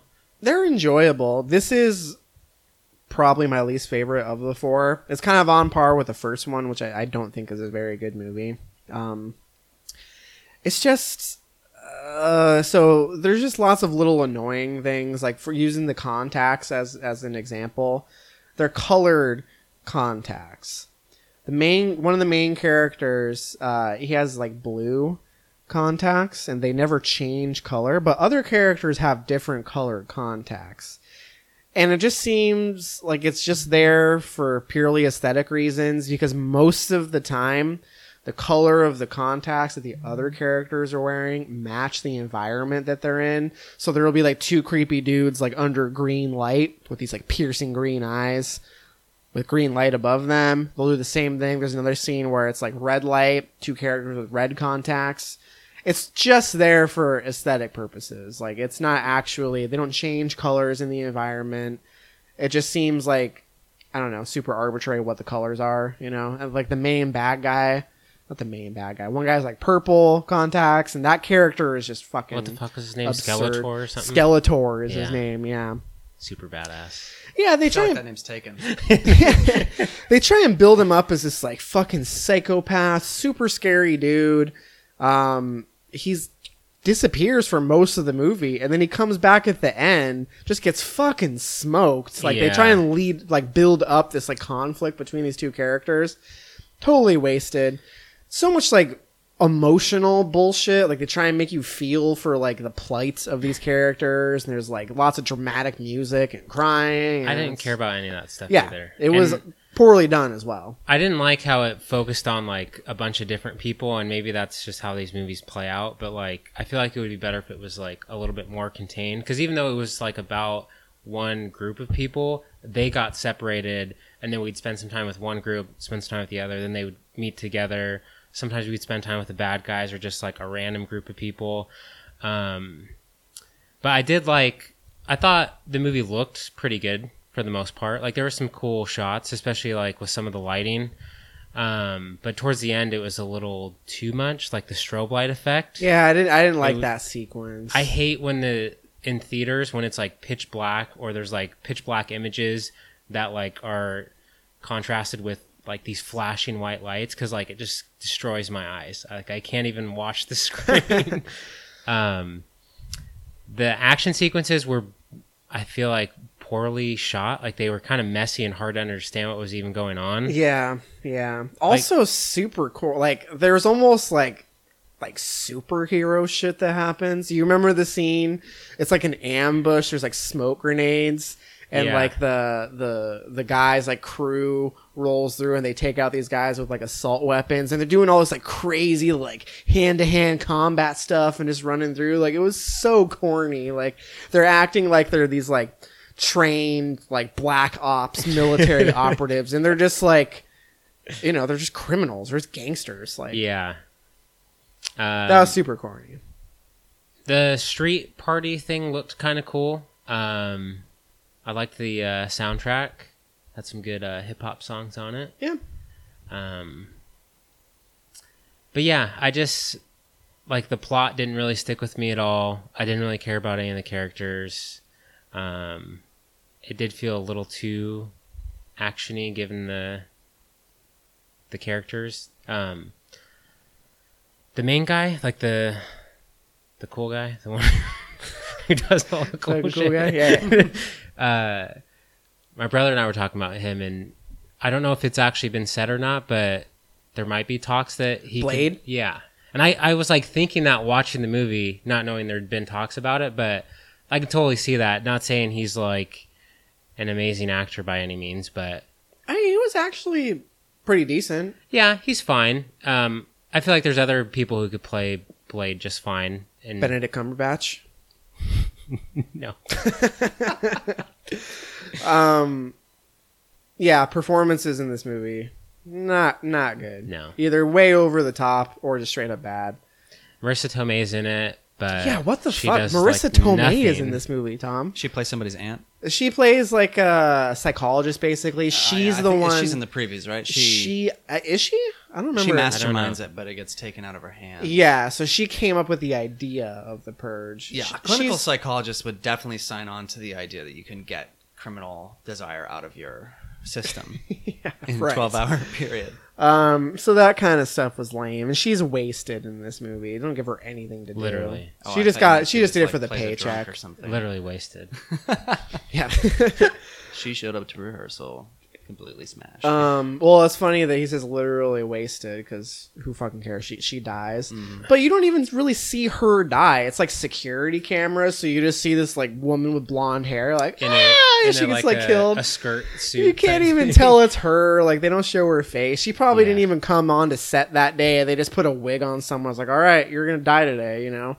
She just came in for like two hours, filmed like two scenes, and they're like, "All right, give me yeah, that paycheck." Because watching that, I was like, "Is that her character? That's got to be her character." Yeah, right. We wouldn't be spending any time on it if it yes wasn't. yes um it, also i feel like this was an opportunity to really like kind of play with like how did the purge come to be but it basically from the beginning is exactly how it is when it goes nationwide you know? Yeah. like yeah there's like technology that's in use because it's like funded by this political party so they're like pumping all this money into it but the basic concept of the purge it's there's no different than the other movies you know it's just contained to one island which i like i like the idea of it being like on staten island and, and contained to that space Yeah, but I know. really I thought that was odd too, because this being the first one, and I haven't really seen the other ones.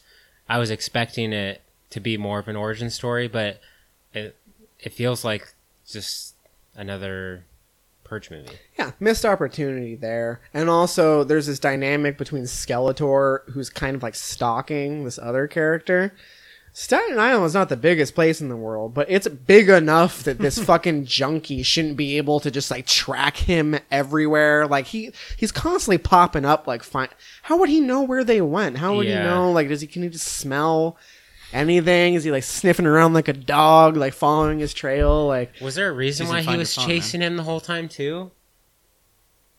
because he uh uh remember at the purge party he was Doesn't gonna he kill him, Cut him? Yeah. and then he chickens out and then he cuts him. So then he's just trying to like Mm. basically get him. But is there really any reason to like hunt this guy down? No. See, that's stupid. Yeah, it's stupid. uh, it was not very good. It was enjoyable. Like I, I do enjoy these movies. I don't think Yeah. they're great, but like I'm pretty sure I gave two and three like a three point five. So And also, um, the look of this, like just like the costumes and all this, remind me of like the Universal Studios Halloween Horror Nights. just like people walking around in costumes at night. Like, I don't know. I just feel like this movie should be a little bit more realistic. Like, why do people have to dress up in like these crazy costumes and makeup and like, I don't know, like to intimidate your foes. I guess. yeah, I mean that, that could be part of it. for Also, sure. maybe a lot of people would want to be anonymous, so they wear masks and stuff. There is a really stupid, like, kind of throwaway line where they acknowledge that because this is the first, like, it's basically being televised, so it's like the first time this has happened. revolution. So they're like, there are lots of people out on the streets wearing masks and covering their faces. I wonder why. Could it be because, like, and they say like the most obvious thing, um, but it's like, oh, well, maybe because they want to like perpetrate violence, but don't want to go into work the next day and be like, hey, I saw you on CNN stabbing a dude in the belly, like you know, Yeah. like, and do, does most of the crime in these movies involve murder? yeah. That's another thing too. Like, it, Hell, yeah, it's where's the robbery and cool Yeah, stuff? where- cars. yeah, or looting everything. Yeah. like, why was it? It's only focused on murder because it's like a B movie horror thing. But like, if all crime, like, what about like white collar crime? Like, why aren't there people just like doing super illegal shit with a lot of money so that they can like, Yeah. you know, it's all just like, Forging signatures. yeah, dude. just spend the whole twelve hours just forging a CEO's signature, like writing yourself checks. That's the purge movie I want to see. Um, Catch so- me if you can, Purge. Yeah. um, yeah, it was it was not great. I found some enjoyment from it, but Yeah, it was okay, but I'm not really. I I don't really feel like I want to watch the other three. election year is cool. Which one's the best? The second one, but you don't even remember watching it. Yeah, it didn't really catch my attention. They all look I've- horrible to me. I have a feeling they're all going to be generally the same. Yeah, they're all very similar. So and They've- I, I hate watching the same movie over and over, unless it's something that I really like. Lord of the Rings. I feel like they've kind of done everything they really can with this concept, at least in this form, with this like creative team. But we got a fucking ten episode miniseries coming out later this year. The trailer. Did you stay for that? yeah, for the USA. That trailer network was trailer. garbage. It showed absolutely nothing. Yeah, literally, it was just like an announcement that hey, the Purge TV show. Just like There's- this flashing image. There's and- gonna be another movie, I'm sure. So five Purge movies, a ten episode television event. Like, it's a pretty flimsy concept to begin with. Like, God, people will watch anything. Yeah, but it's like I don't know. I feel like the term like the purge is like part of like the like population now. Like people use that like jokingly all the time. yeah, it's it's a pop culture reference now for sure. Yeah, and I feel like that's like what's this these movies are riding on, and they probably don't have a very big budget. They don't. They can easily make enough money to just keep doing them. Which yeah, which is what like I think the budget on this new one was thirteen million, and it made thirty one million opening weekend. So Yeah. I mean, That's enough making to money. greenlight the next one. yeah. Um. Fuck Okay.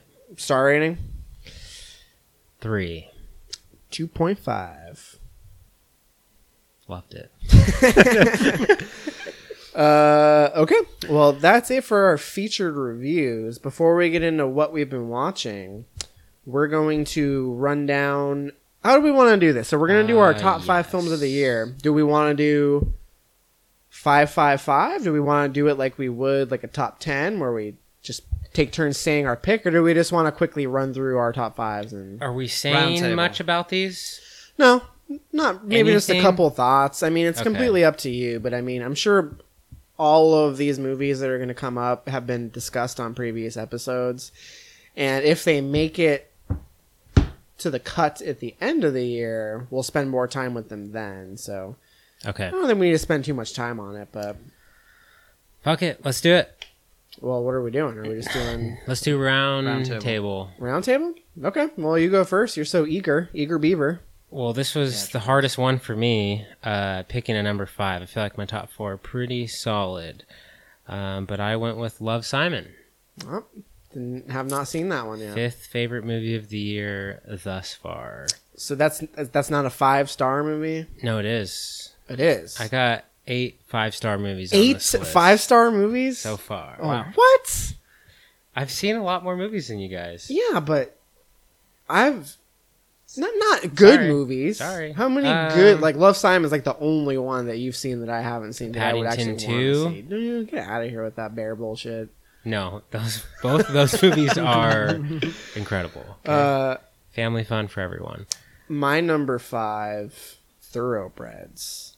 It's a movie I enjoy a lot. Don't think it's perfect, but uh, I think about that one quite a bit actually. So squeezes its way onto my top five of the year so far. Mm. I'm gonna give "Sorry to Bother You" number five. Mm. All right. Mm-hmm. Number four, we just talked about this last episode. Won't you be my neighbor? Oh, I'm so excited to see it. I skipped that part of the of last show. Oh, Didn't want to hear a thing. good idea because we did talk in detail about a lot of A couple stuff. moments, yeah. Yeah. was a good call. Um, it could be the year that I give a uh, doc a top ten spot. We Mm. will see. Mm. We will see. No. you didn't have Icarus on yours either. No, but I hadn't seen it by the time top ten. Would that have been Would on your top ten of the year? I gave it a four and a half. It might have. I loved All right, Icarus. four and a half. Wouldn't have been on your top I had some 10. four and a halves in my top ten. He's a stickler, dude. Yeah, that's true. You're Did very you watch stingy. Icarus? I started it. I started it before you saw yeah, it, yeah. and I like never came back to it. It's captivating. Yeah, yeah. Maybe someday. Um, Your turn. my turn. Number four, uh, disobedience. Nice. which, uh, we've nice. talked about it on the show. We had, we all saw that movie, right? Yep. Yep. Yeah, it's a fantastic movie. It's also your number four. Yep. Disobedience. Hell yeah. For the sex scene. Uh, mainly for the sex scene. Okay. good. Yeah. Just making sure. And second Oh, for the yeah. Cure song. Number three, First Reformed. Mm-hmm. Also number three for me. Mm. My Oh. number three is Annihilation. Oh, hmm, should be higher. Should be higher. yeah, I figured. I need to rewatch Annihilation. Yeah, you do. Uh, number two, You Were Never Really Here. Number two, you were never really here. Mm. Number two, Hereditary. Oh, really? Dang, I was gonna guess that as your number one. I fucking love Hereditary. What is above that? Yeah. Oh, well, you'll find out in a second. Yeah. Slow your roll, bud. Number one. Can you guys guess it? Tully. Nice. That's your number one? Is it Yeah. really Tully? Yeah. Oh my god. I never would have guessed that. Oh, yeah. I don't even know if Tully's in my top ten, to be honest. Wow. That hurts, Matt. Wow. Uh, Tully's solid, but I have issues with it. Um, Three for a loop. I mean, you guys already know what my number one is. Yeah. Do You I? never really here. Wait, no, Oh, that was my number Annihilation. two. Yeah, fucking annihilation. First dude. Reformed? No, Wait, no, you said that I number already three. said that. He just said it. Annihilation. Yeah. Yeah, duh. Did I tell you guys that I rewatched Annihilation? You rewatched it. No, Yeah. I did not know that. Oh, you did rewatch it. Yeah, I watched it with Sarah. How did it how did it go? Up or down? She had the exact same gripes that I did, which is that the writing is not great and the performances are not great for the most part. Writing is top notch. The dialogue Performances, bad. sure. I didn't think the writing was that good. well, the, the the lines just aren't delivered well because the acting's not very good. Mm, okay.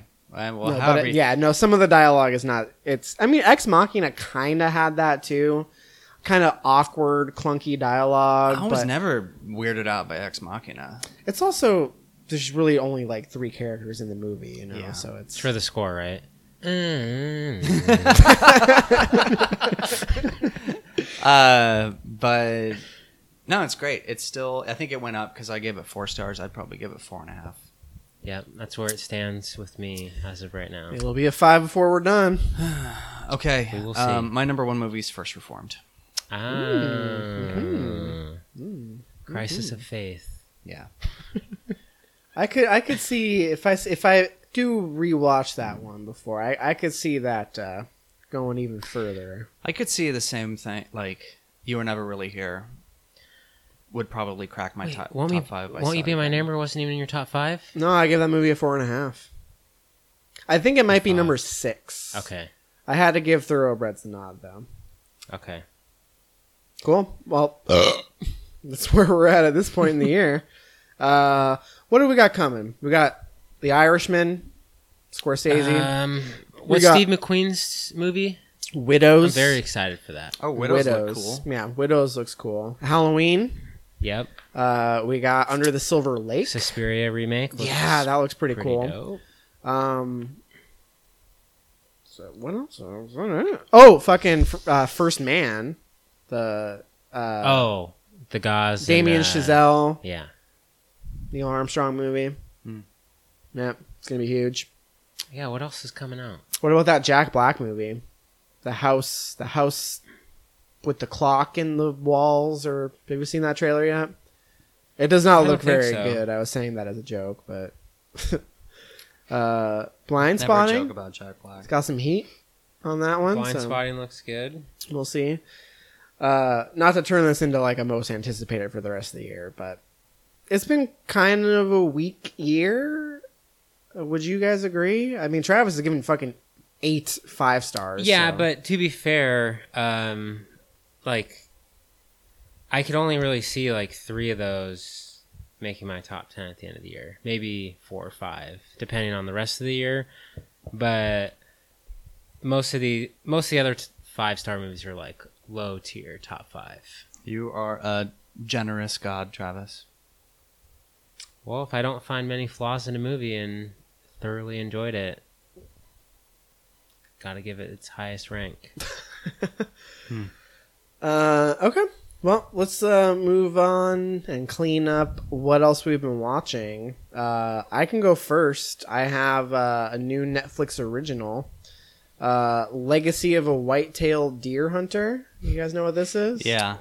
Josh Brolin, Josh Bro. just it's this year, man. Did either of the either of you guys catch this one? no, No. Um, but it's his year. I thought about it. I added it to my list. Mm-hmm. Written and directed by Jody Hill, uh, who creator of Eastbound and Down, Vice Principals. He wrote and directed Observe and Report, which I think is underrated. Uh, the Foot Fist Way, which I think is a fun movie. Uh, this is kind of like a comedy drama hybrid, a dramedy, if you will. Yeah, I was really excited when I thought it looked like a complete spoof, Mm-hmm. but then it didn't look like a complete spoof, so I, I dropped an excitement level. It's um not as funny as I had hoped. It's very very sporadically funny. The performances are fantastic. Well, performance is fantastic. Josh Brolin is really good. I enjoyed him a lot in the movie. Danny McBride, I mean I love the guy, but he's kind of just doing Danny McBride in this movie, you know. Not even like uh Kenny Powers, Danny McBride. He's just being Danny McBride, you know. Like in This Is the End, he just plays himself.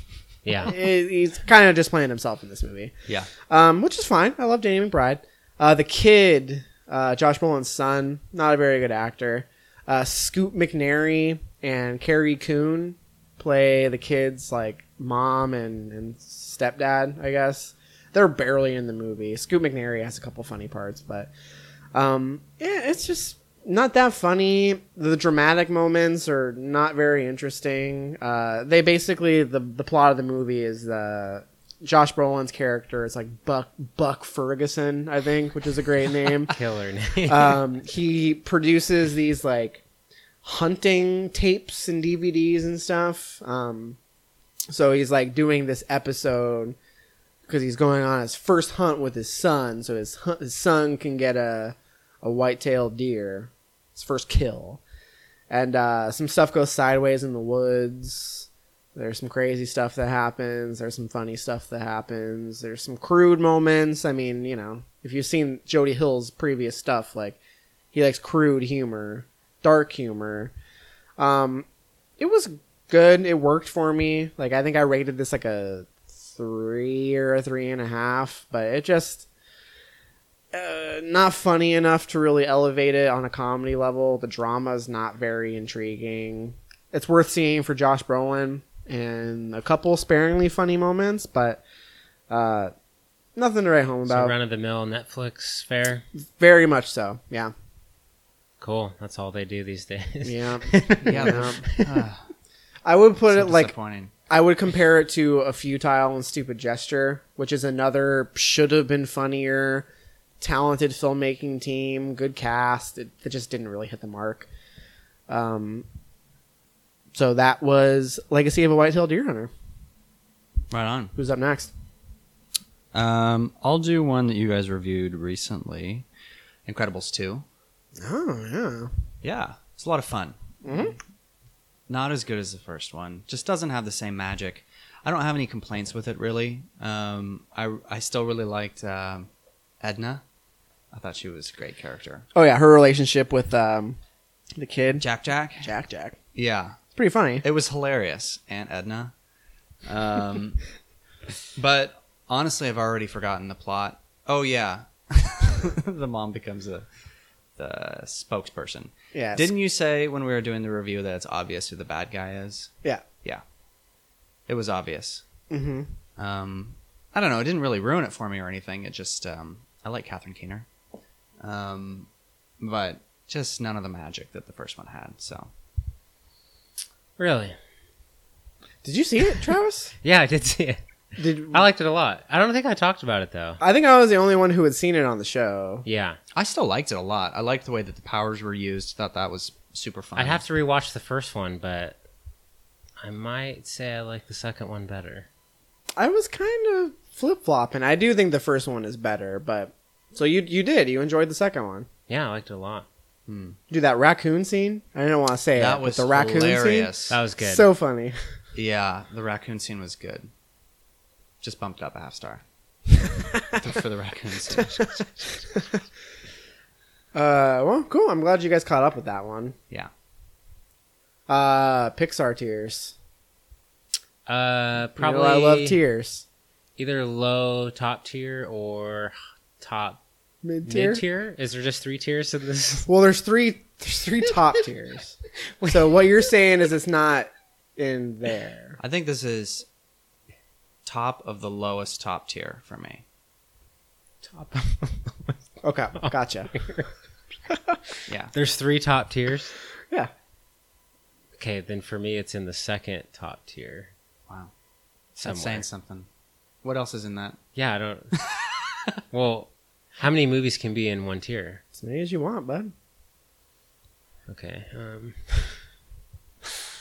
I think I gave it a four and a half. Does that help? Where the tier placement goes? No, Uh, because I've given almost up- all of them five stars. Up is a so five. Monsters Inc. is a five. WALL-E's a five. All the Toy Story movies are fives.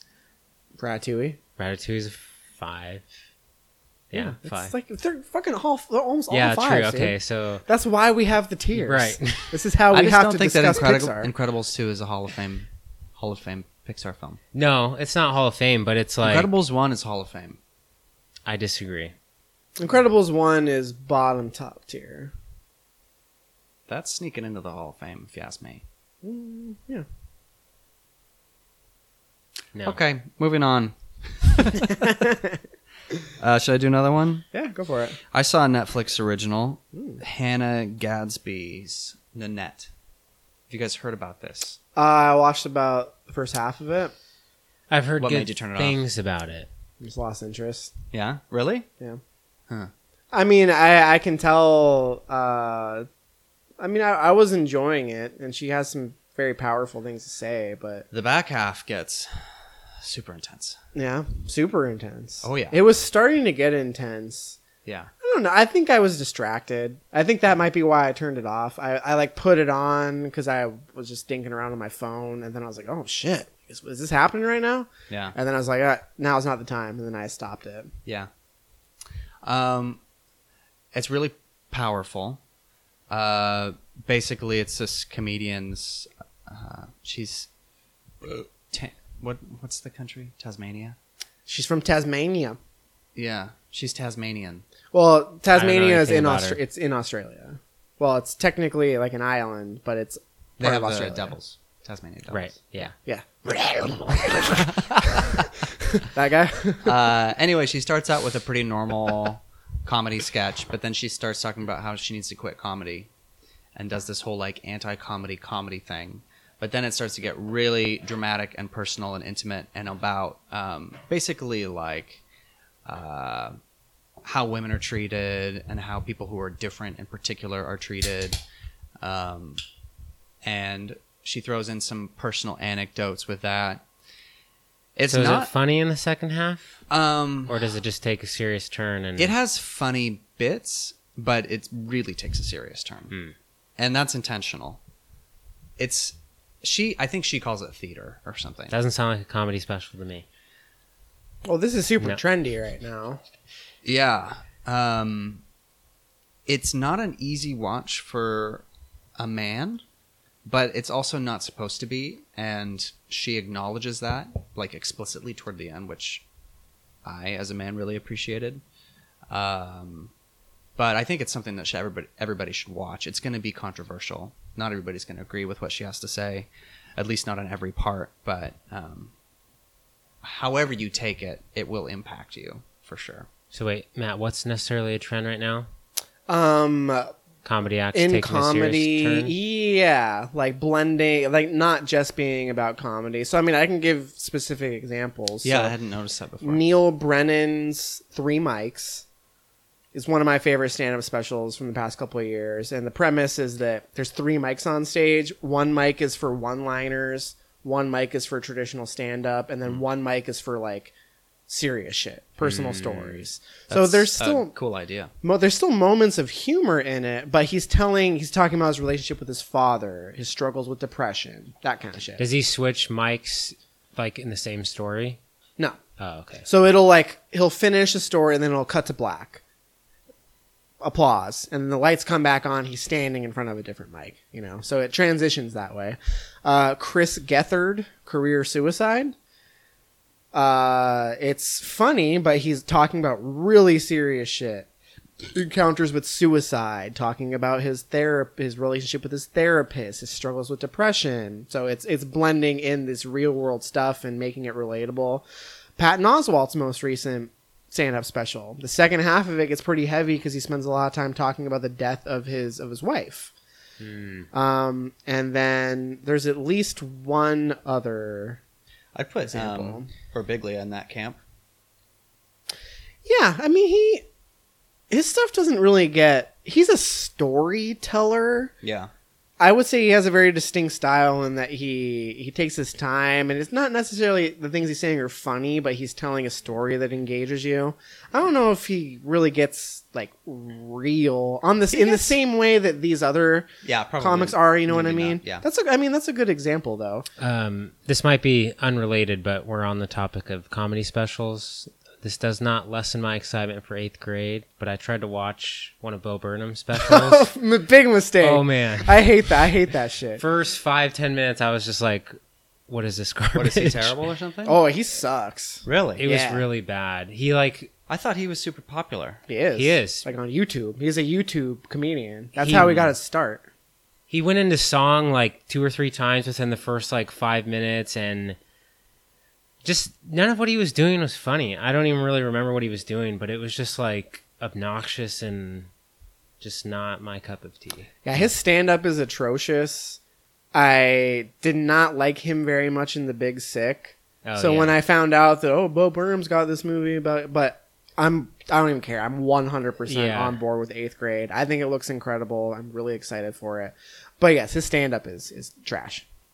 Yeah. Um I but anyway, turn it off. It was so bad. Kind of a bit of a tangent there, but the reason I brought that up is because I like that that's a direction we're going and The comedians are, are kind of being a little bit more honest and allowing themselves to be emotional and like relatable. It doesn't always have to be funny. Because like there some of the things, especially in um, Chris Gethard's special career suicide, like he says some really poignant things about depression and anxiety and all this stuff that like really resonated with me on top of being like enjoyable and funny. You yeah know what i mean? Well i mean it just brings like another layer to like a, a show.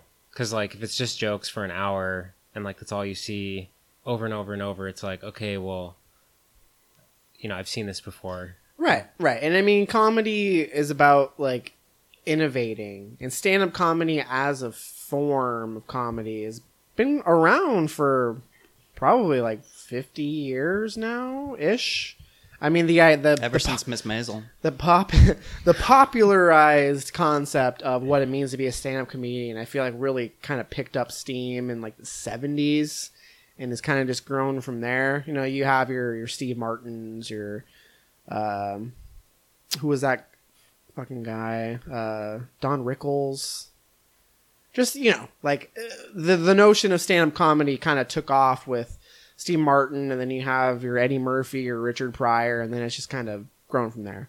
Um, but anyway, going back to Hannah, Hannah, what's her name? Gadsby? Gadsby. Yeah.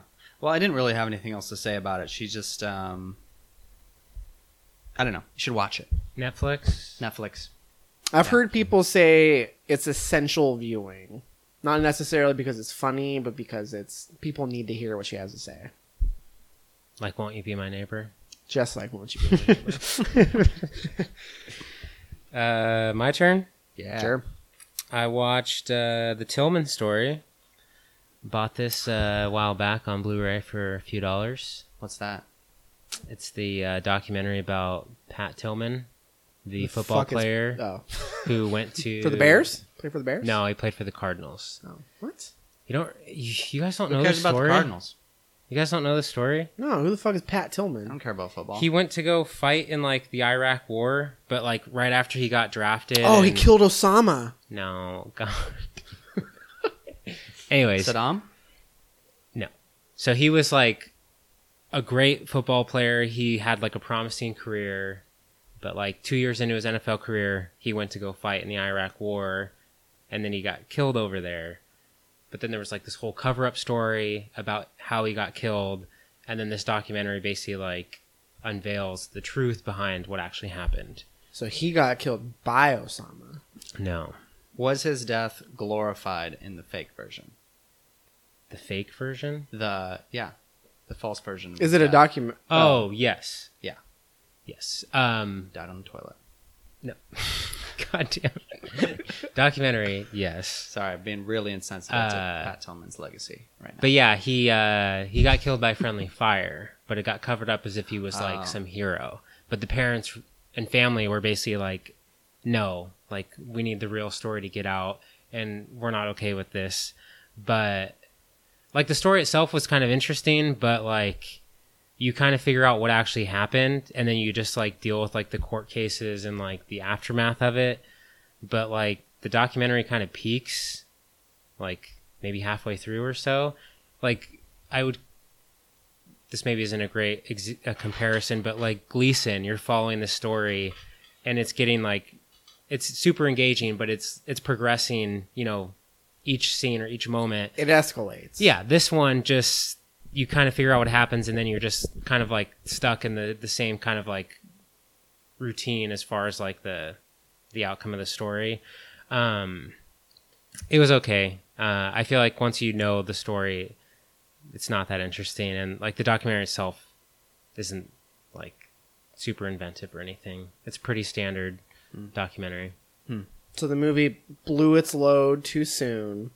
And then you spend the rest of the movie waiting around, like, okay, are we, when's round two coming? Is he going to get it up? Doesn't happen, and then everyone just goes to bed. Is that kind of Pretty much, yeah. Could have used a little bit more football. yeah. what position did he play? Safety. Hmm. Yeah. He seemed like a cool guy and he like seemed like he yeah, he just gotten caught in a shitty situation and then they covered it up. Did, why? Why did he join the military? I was gonna say, pretty interesting choice to leave a football career for uh, 9/11. Did he join after 9/11? Yeah, it was or- like right around that. Oh, this was a while ago. Okay. Yeah, he had strong views like on things. Oh, I just mean for some reason I was thinking this was like a couple years ago. Oh, no, it was like at the the height of Yeah. the Iraq War. Yeah. All right. So, watch it if you will. I'm good. Uh, I watched the uh, 1948 classic Bicycle Thieves. You guys ever seen this? Mm-hmm. You have seen this? That's uh Vittorio De Sica, right? Yes. Yeah, Amazing. Yeah. it's pretty good. I mean, given its time and everything, like I feel like it deserves the the clout it has. Oh, sure, yeah. Um, it's beautiful to look at, especially given it the time it was shot. Um, it's an engaging story. It's about like this family. I think it's like at the aftermath of like World War II. So it's basically like the depression, and this father gets this job, desperately needs one, but he needs a bike in order to keep the hmm. job. And then someone steals the bike. So the whole movie is him trying to find this bike, find the guy who did it. But then, like, he's shown as like a, a good man. But then over the course of the movie, you kind of see how like his desperation kind of changes him. Yeah. And yeah, I don't want to spoil the sounds cool. ending, but it is super good and it's super watchable considering how old it is. It's like 70 years old. So Yeah. Yeah. Was that the first uh, film of his you've seen? uh, I don't even know what else he's done. Uh, highly recommend Umberto D. Oh, that's his second most popular movie on uh, Letterboxd. Yeah, uh, I would say I probably prefer it to Bicycle Thieves. What Uh, else? You, what else you got from uh, De Sica? Oh, that's all I got. Oh, okay. those two. I don't know about. I'm not super familiar, but uh, those two movies are awesome. Umberto D is about like this old man and his dog, who basically like trying to live off of his like dis- disability or like government assistance, I guess. Yeah. Uh, it's it's sad. It's very good. Yeah, good stuff. Um, something completely different. Uh, I rewatched Zack and Miri make a porno. Mm, it does not hold up very well, right?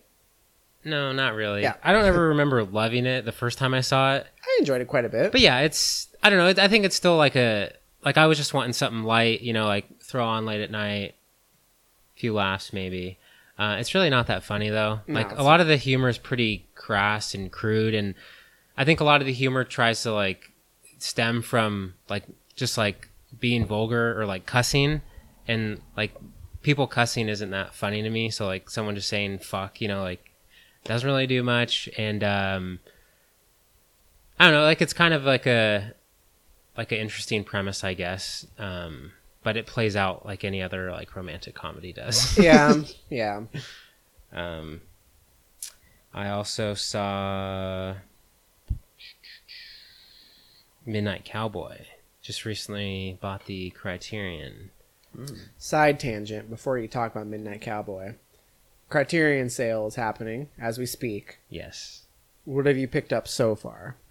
Just the best picture ones that I talked about last time. You told me about it. Did you say that on the show? No, I think I did, yeah. Oh, did you? Yeah. Oh. We talked about it for a bit. Oh. I'm contemplating buying like three to five more. We'll see if I want to drop another 60 to 100 bones. I'm up to seven right now, and I think I need to. cool it. Yeah, because I could buy. There's a lot more I could get. But I'm very glad slash proud that you bought Midnight Cowboy. Have Yeah? you ever seen that before? No, Oh. I've never seen it. You are in for a treat, my Yeah? friend. uh, this Was it a is- first time watch for you? Well, I remember watching it a long time ago, but I feel like I was probably too young to watch it at the time, or like I, I just wasn't into it at that time. Um, I remember being okay, but this time, I don't know if it's just like what Criterion did to it, but holy fucking shit. uh, this is probably one of my favorite new movies, or new favorite movies. um, it looks incredible. You didn't bring Um, it to share? No. Hell no. We both have it though, so if you want to borrow it. Um, yeah, it looks incredible. And I just feel like it's like a perfect time capsule for like that time period in New York.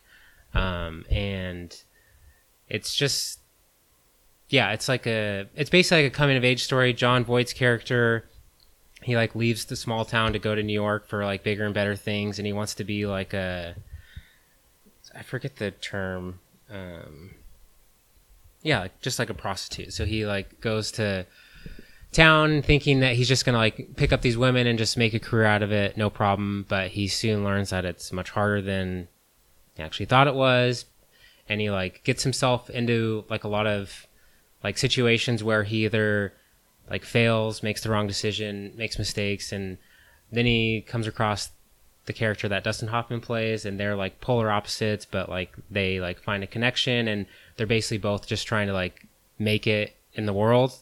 Um, but Dustin Hoffman's like this like sick junkie who just is kind of like a just you know takes advantage of people any chance he can get because that's he doesn't really have much. Um, but I just feel like it's like a perfect representation of like a coming of age movie or just like the loss of innocence because like the stuff Jon Voight's character experiences over the course of a movie is like probably pretty shocking for someone who's like just going out into the real world by themselves for the first time and like you know he's away from his family and all that and um I feel like the ending kind of like plays into like all of that as well. I don't want to spoil it, but it's like I feel like there's something that happens in the movie that's bigger than what it actually is on screen. Like it's a theme of the movie as part of like the plot of the movie. Nice. But it's very Grand. very good. I could probably rewatch this tonight. Does it look good? Amazing. That is the highest praise. Is the way it looks. Yeah. so that's a good tangent for my next uh, my next thing. I uh, I have a lot of criterions. Um, but I haven't seen all of them. So there are some that I've blind bought that I still haven't watched. So my goal, and this is not the first time I've had this goal, but I- I'm committed to it this time, is I'm going to go alphabetically through my Criterion collection and watch any movie I haven't actually seen before. You're not going to go oldest to newest. That's tough Nope. to do because you're I'm not always in starting- the mood. Yep, it's funny that you say that because uh, you want to know what I was not in the mood for? In the mood for love. Oh, I've tried to watch that movie on three separate occasions, and all three times I've gotten bored and lost interest. how interest. far did you get this time? This time I got like 35 minutes in. I put it on. I have FilmStruck, so I put it on for about five minutes one night, and I was like, God, No. it's so boring. it's so boring. I feel like I just need to make myself finish it because people fucking love Wong Kar Wai and like Yeah. Chungking Express is good, but it's not that good. Like, I Why don't torture know. yourself, man? I just, I just need to. hopefully you don't have a dud on your shelf. It, dude. The movie, the movie is like 95 minutes long, so it's really not that much of an investment. When I did just, you try this? Less than a week ago. Oh, we'll just go home tonight and finish the last hour. Don't rewatch the first 30. I'm not going to. I can't. There's no way. I'll never finish this movie. It's just so boring. It's a period piece, And it's, rated like- PG. I was Yeah. hoping for some I want some fucking like down and dirty disobedient Yeah. style, like spitting, like Hell just yeah. ugh. Maybe a little choking, like God. None of that. None of that. It's uh anyway. But so that was that was second on the list. So I started that. I'll need to finish it. It's funny because I bought Dead Man in this most recent round of Criterion's, and I haven't seen that, so that jumps ahead of it in the list because D comes before I. Don't know if you knew that. Oh, thank you, Um, but what I did watch was Certified Copy. How This did is, that uh, come after In the Mood for Love? Well, it didn't. I saw Certified Copy first. Oh, okay. And the next one on the list was In the Mood for Love. Gotcha. Okay. Certified Copy, uh, written and directed by uh, the late Abbas Kiarostami. He's an Iranian filmmaker, but this is like a French. Primarily, the language spoken is French, English. Real quick, have you seen Close Up? I have not. No. I've heard great things, but I've very almost blind bought it that. multiple times. um, Certified Copy is a movie that I uh, kind of similar to Sorry to Bother You. I admired it on an intellectual level, but actually watching it, I didn't find super interesting. So they basically there's this uh, author and this woman who's kind of hosting him while he's staying in Italy. The woman is played by Juliette Binoche. Uh, and the actor is this like opera singer who had never acted before, but he's pretty good. And it's interesting because they like the movie is kind of about like role play.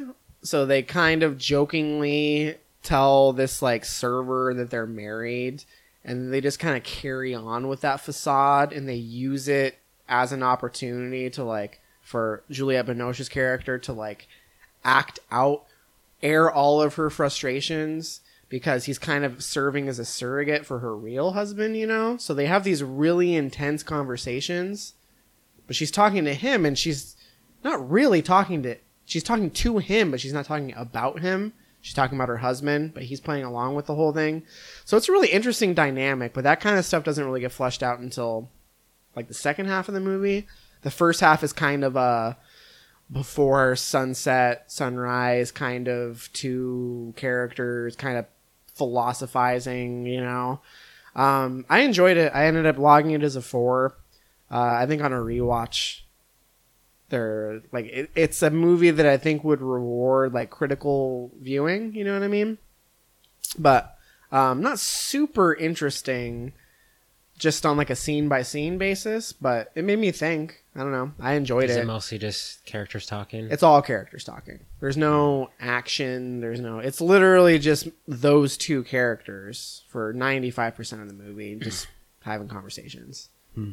Some interesting stuff comes as out of that, but um, yeah, I don't regret that one. Um, and then yeah, in the mood for love. We'll see.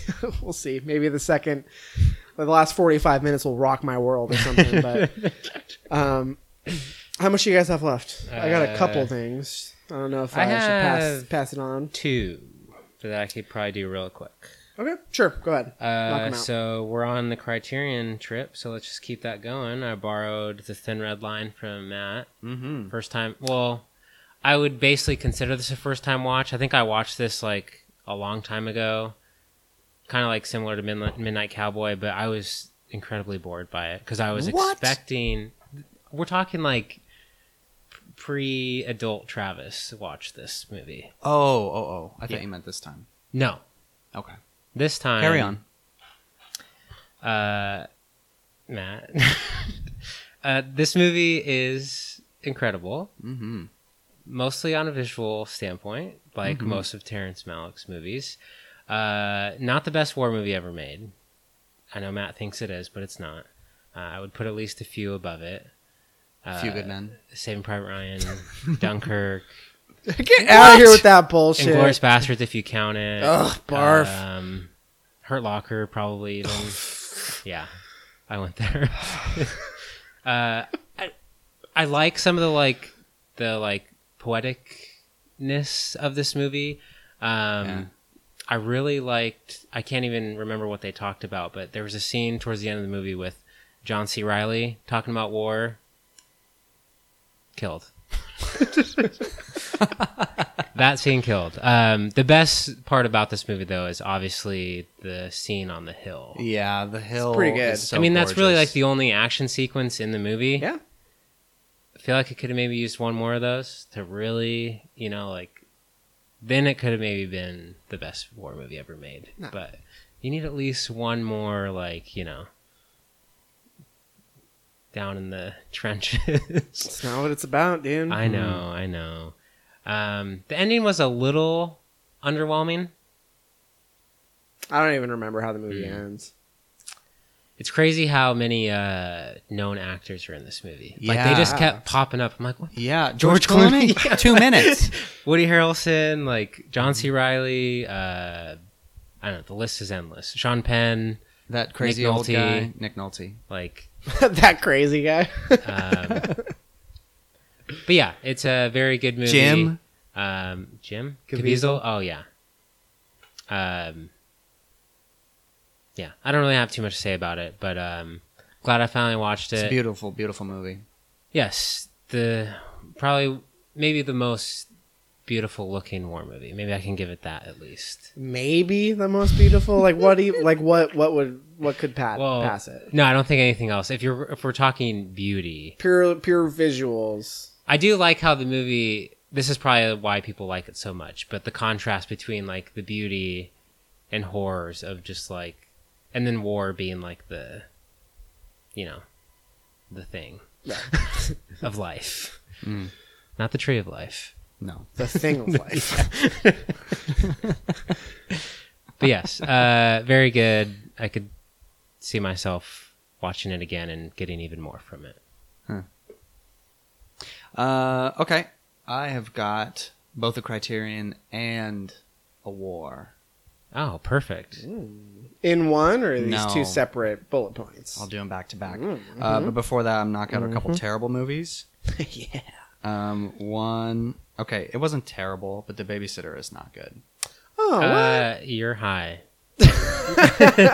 It's not good. That's well. It was It's fun. enjoyable. Like It was kind of fun. Yeah. Uh, middle of the road. I gave it 2.5. Oh, See, I was expecting. I think I gave it like a four and a half. Dude, it's got. Yeah, you did. I I was- can't Four and a look through that many plot holes. There are too many. Yeah, it's like a three and a half. I was expecting garbage, maybe because McG directed it, but I just I thought it was a surprisingly fun movie. It was fun. Um, What's his face was really channeling um, American Psycho. Christian Bale. Which guy? Patrick Bateman. Yeah. Wh- Which character are you talking about? The white guy with his shirt off, who just wants to kill people. and oh, slick back hair right, that body. guy. Yeah, Yeah. I can see that. Um, yeah, it was it was it was fun, but I just like that the movie doesn't take itself seriously. yeah, You know? but like not even a little bit serious. It was breezy too. like they just murdered that guy in the living room and blood spewed everywhere. That's pretty sweet. well, yeah, but like How are you going to clean that shit up? They had no plan. I don't know. It just bothered me too much. Tom, you put too much logic into film. No, I don't. Not Yeah. normally. Like this one was really bad. Okay. Uh, I also point. watched Tomb Raider on the plane. Tomb Raider is terrible. Have you guys seen it? I did see that. Um, I don't think I really. the guy you were talking about, it. earlier yeah. was the bad guy. Yeah. Um, Uh, uh, Walton Goggins. Walton Goggins. Walton Goggins. Yeah. Uh, that movie was also really, really bad. The story was bad. The the traps weren't even that fun. Like the tomb wasn't that cool, and the whole like final scene where they go in there and like they're supposed to face some crazy witch thing. Yeah. I don't know. Were the games like that too? Whereas like there's something supposed I don't to be remember, supernatural, but and yeah, then I it think wasn't I, supernatural. I think I did talk about that where I wasn't expecting it to have this like supernatural element to it, and that was basically like. Oh, I was mainly excited movie. for the supernatural element, Oh. and then it didn't happen. I like some any- of the uh, action sequences though towards the first half, like the chase at the start was pretty good. The one where she has to book it out of that camp. Yeah, Yeah.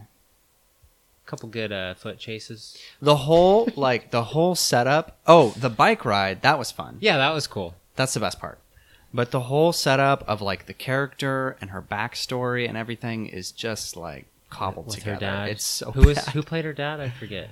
Um, Oh, it's the guy from uh, like The Wire and the Affair, uh, Dominic. oh yeah, Oh, Dominic West.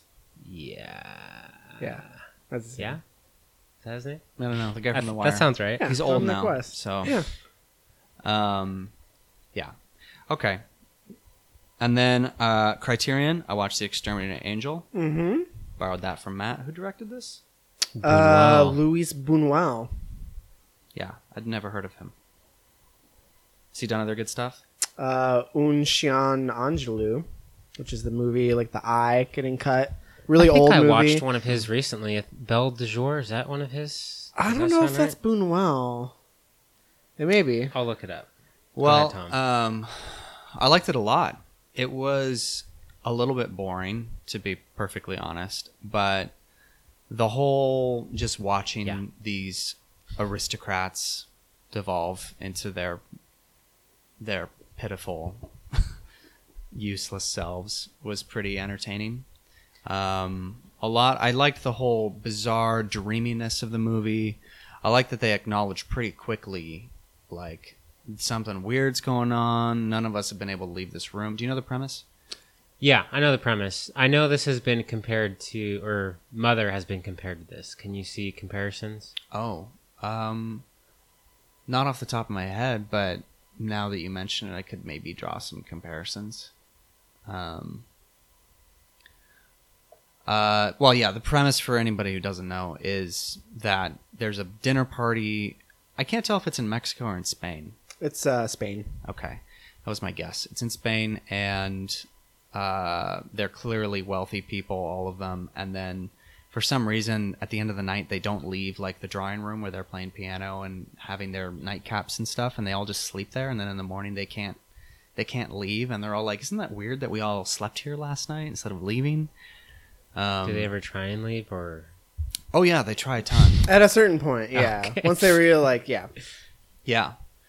Um, but it's staged pretty well because like there'll be this guy who he'll say, "This is ridiculous. We're leaving," and he grabs his wife and they like go to walk to the door, and then it'll sort of pan off to a different couple who are talking about the situation. In the background, you'll see them stop right before they get to it, and they'll start talking about how ridiculous it is.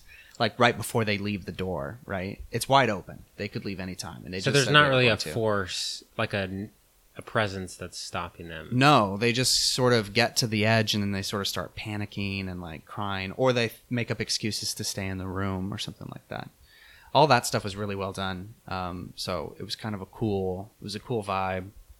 Um, there's some borderline horror elements too. Yeah. And I think a lot to like digest and think about and talk about. Um, Yeah, what's it trying to say, Tom? I actually did some Google searches afterward. Hmm. I think it was maybe more obvious to people who were more familiar with what was going on in Spain at the time. But it was basically a criticism of the bourgeoisie and Very possi- familiar with that stuff. possibly the church. oh, okay. the rich people in the church, basically. Um, because you see them really devolve. The exterminating angel part I haven't quite figured out. Um, because like they get sent well, I'm interpreting it this way, but some lambs end up in their room that they can eat. It's like literally lambs to the slaughter. So and there's a lot to read into. I don't know exactly what to to make of it, but um, it was a good watch. I've never I don't know if I've ever watched a movie this old that I actually liked. Yeah. Like the way I read it. How it, old is it? 1940. Oh, 1962. It's not that old. I guess not. What's older than that? Bicycle Citizen Thieves. Kane? Never seen it. Really? How old is Night of the Hunter? I like that. Oh, Probably that's definitely 50s, older. right? That's, Yeah, yeah, 52. early, early 50s, I think. Yeah. Yeah, right around there. But I haven't seen that many super old movies, so I I agree. It can be tough sometimes. yeah. yeah. Um, should I do another one? I have only two things I have left, one so more. You have one Let more? me do this real quick. Just watched this last night. Okay.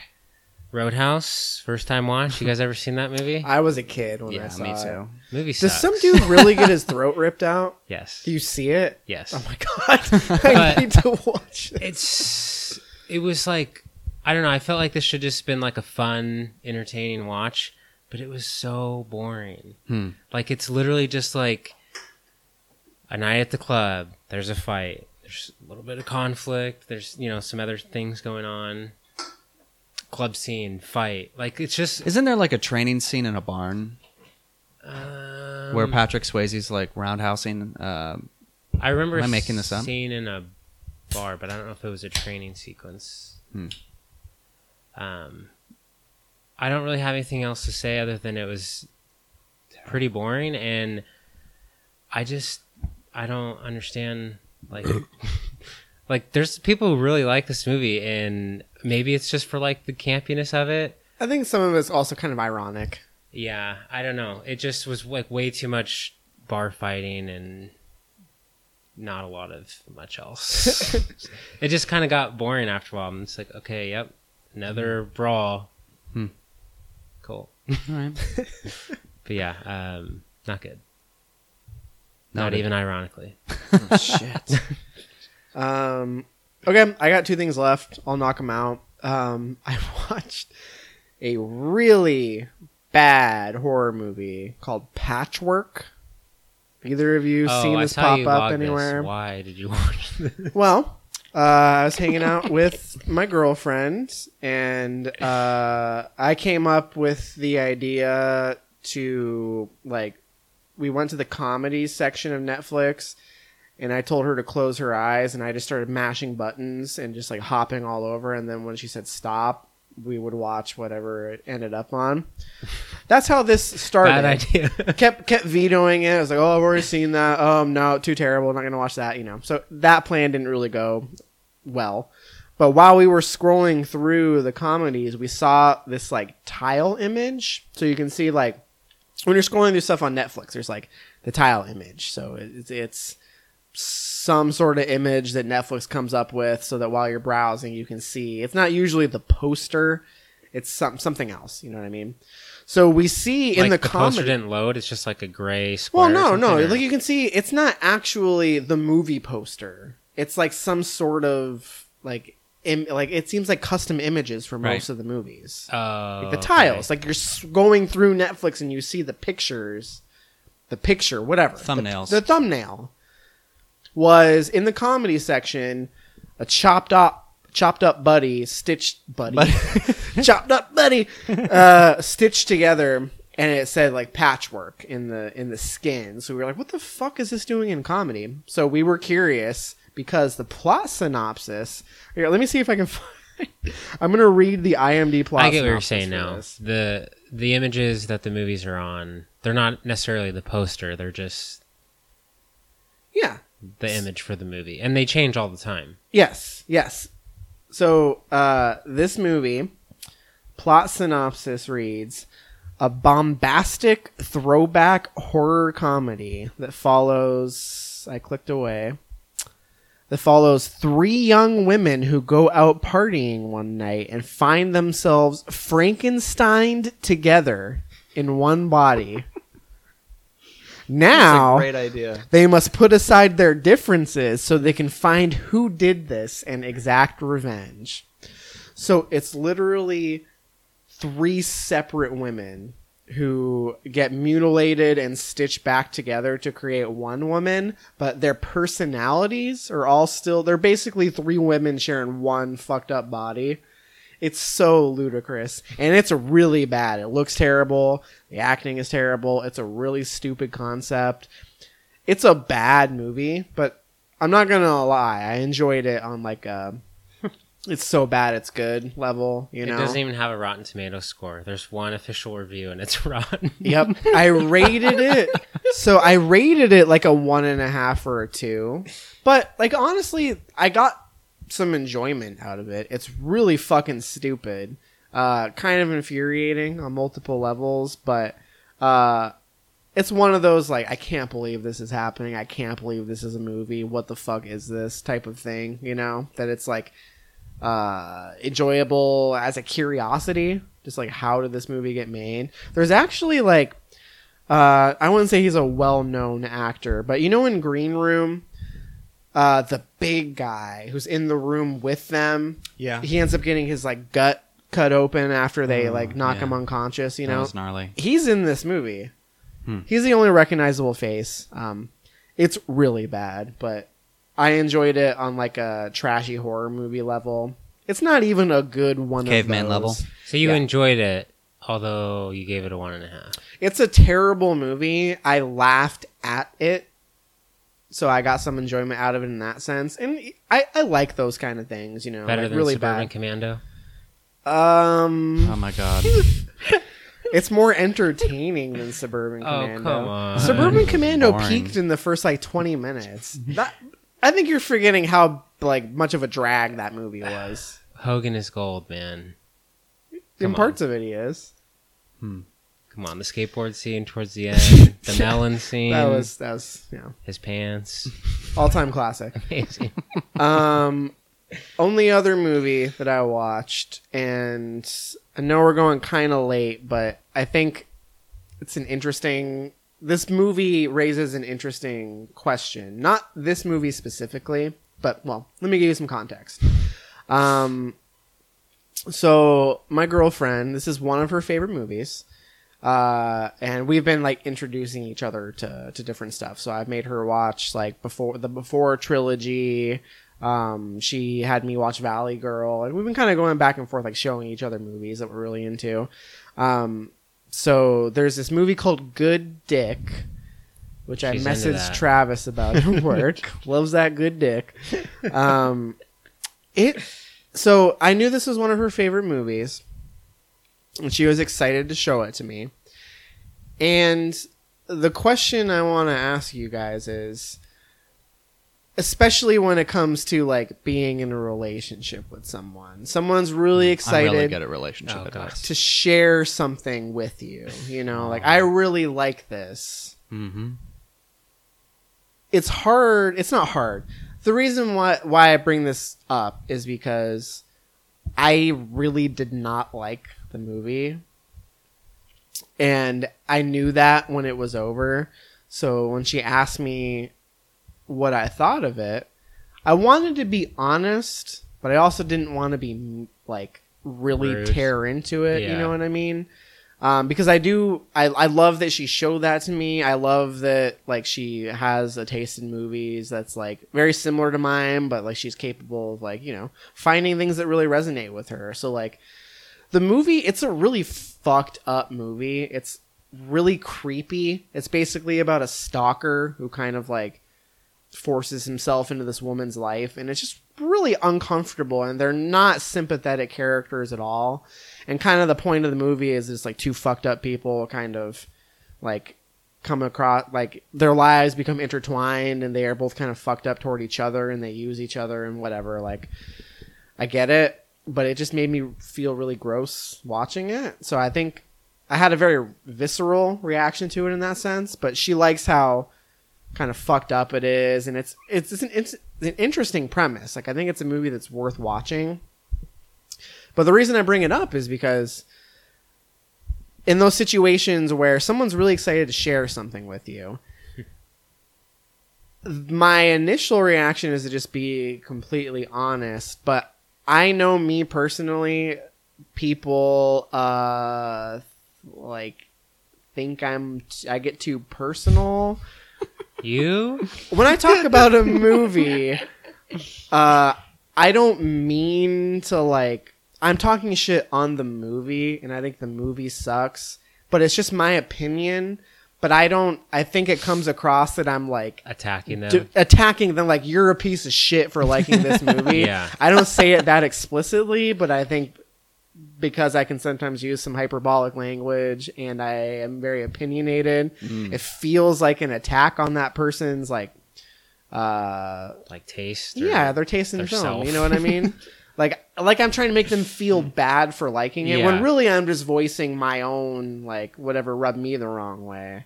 Yeah. So I just kind of went down the middle. I was like, oh, I, I didn't love it, honestly. Here's some things that I didn't like about it, which is true. I do think there are like things to admire about it. And maybe it just, I had that reaction and maybe that speaks toward the source Is material. this like- streaming anywhere? I, I gotta watch this. I th- think I don't. I'll it the might f- be I'll streaming the, on uh, Netflix. The one who decides.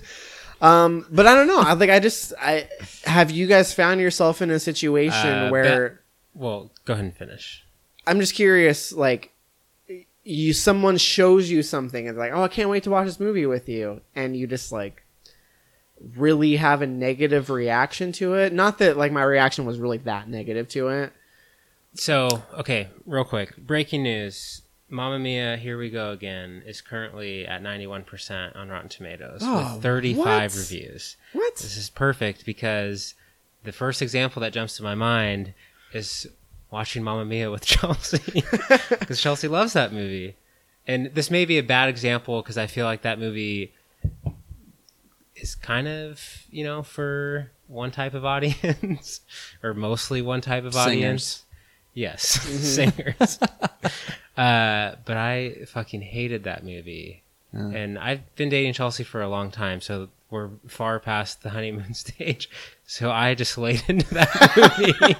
but I feel like with that kind of movie, like she probably should have expected that a little bit. But Mm. with maybe like an indie like movie that's not really been seen by that many people, it might be a little different. Mhm.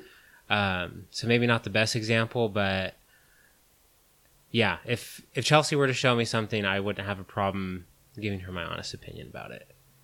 But that might be just because I've been dating her for so long, and yeah, I don't know. Tell me about it, man. I'm married. uh, I don't know. I usually tell Sarah beforehand, I don't think I'm going to like this. This looks terrible. or, like, I suggest a thousand things that she says no to. And then I say, fine, just pick whatever. and then if it's bad, I say so. But I don't know. Back in the day, we did share movies with each other. I feel like we all, we pretty much had the same taste in movies. Mhm. Oh, I'm trying to think of a good example.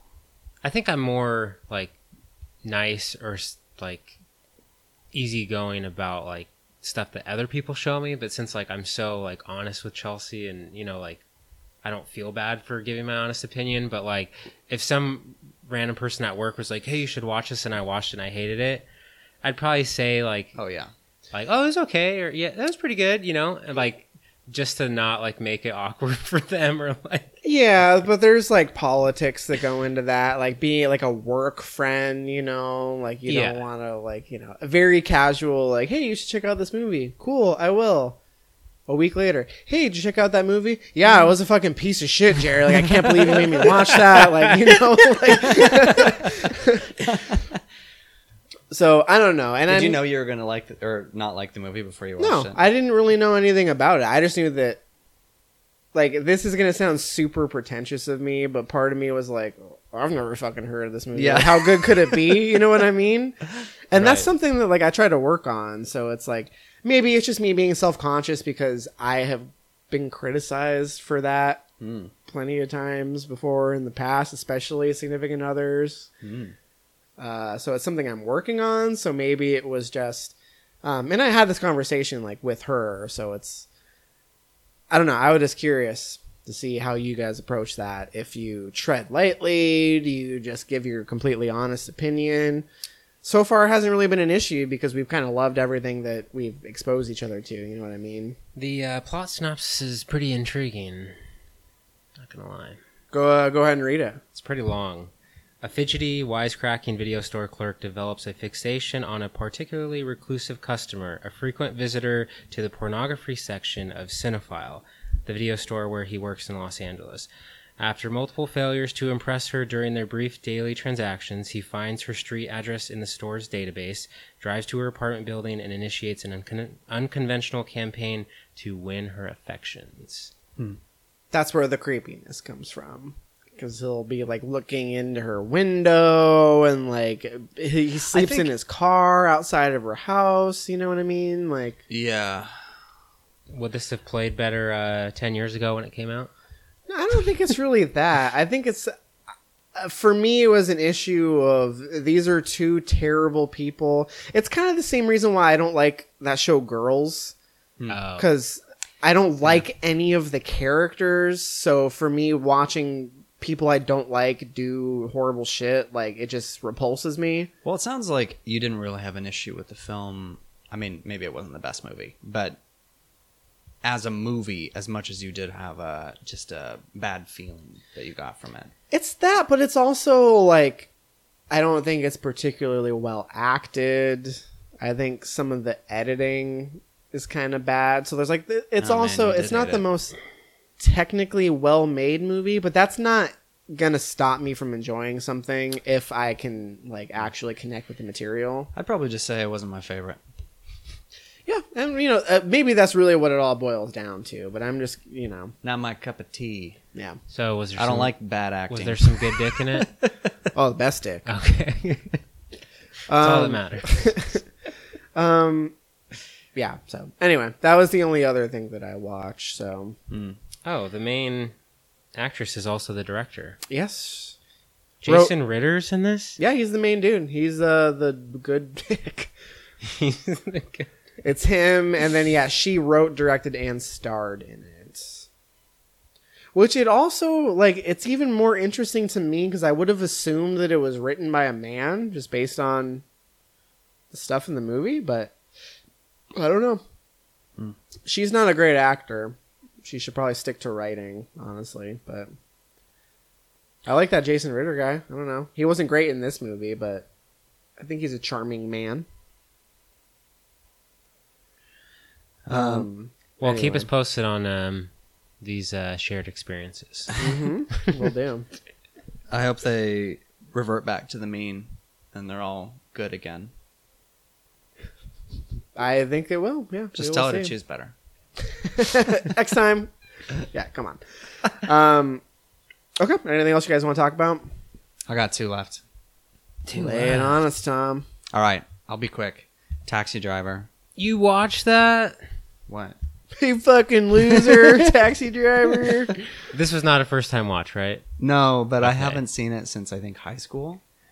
Okay, let's hear it, Tom. What? Why? are you Well, exactly? that's one of my like, why are favorite you movies, reacting? so Yeah. I'm excited. So Okay. just lay it on us.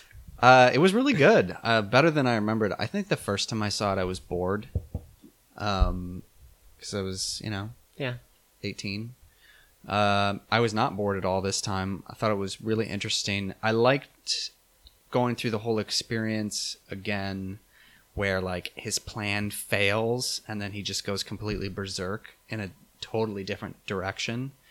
Um, I was watching it. I mainly wanted to rewatch it for the parallels between uh, Taxi Driver and First Reformed, Hmm. which are really apparent.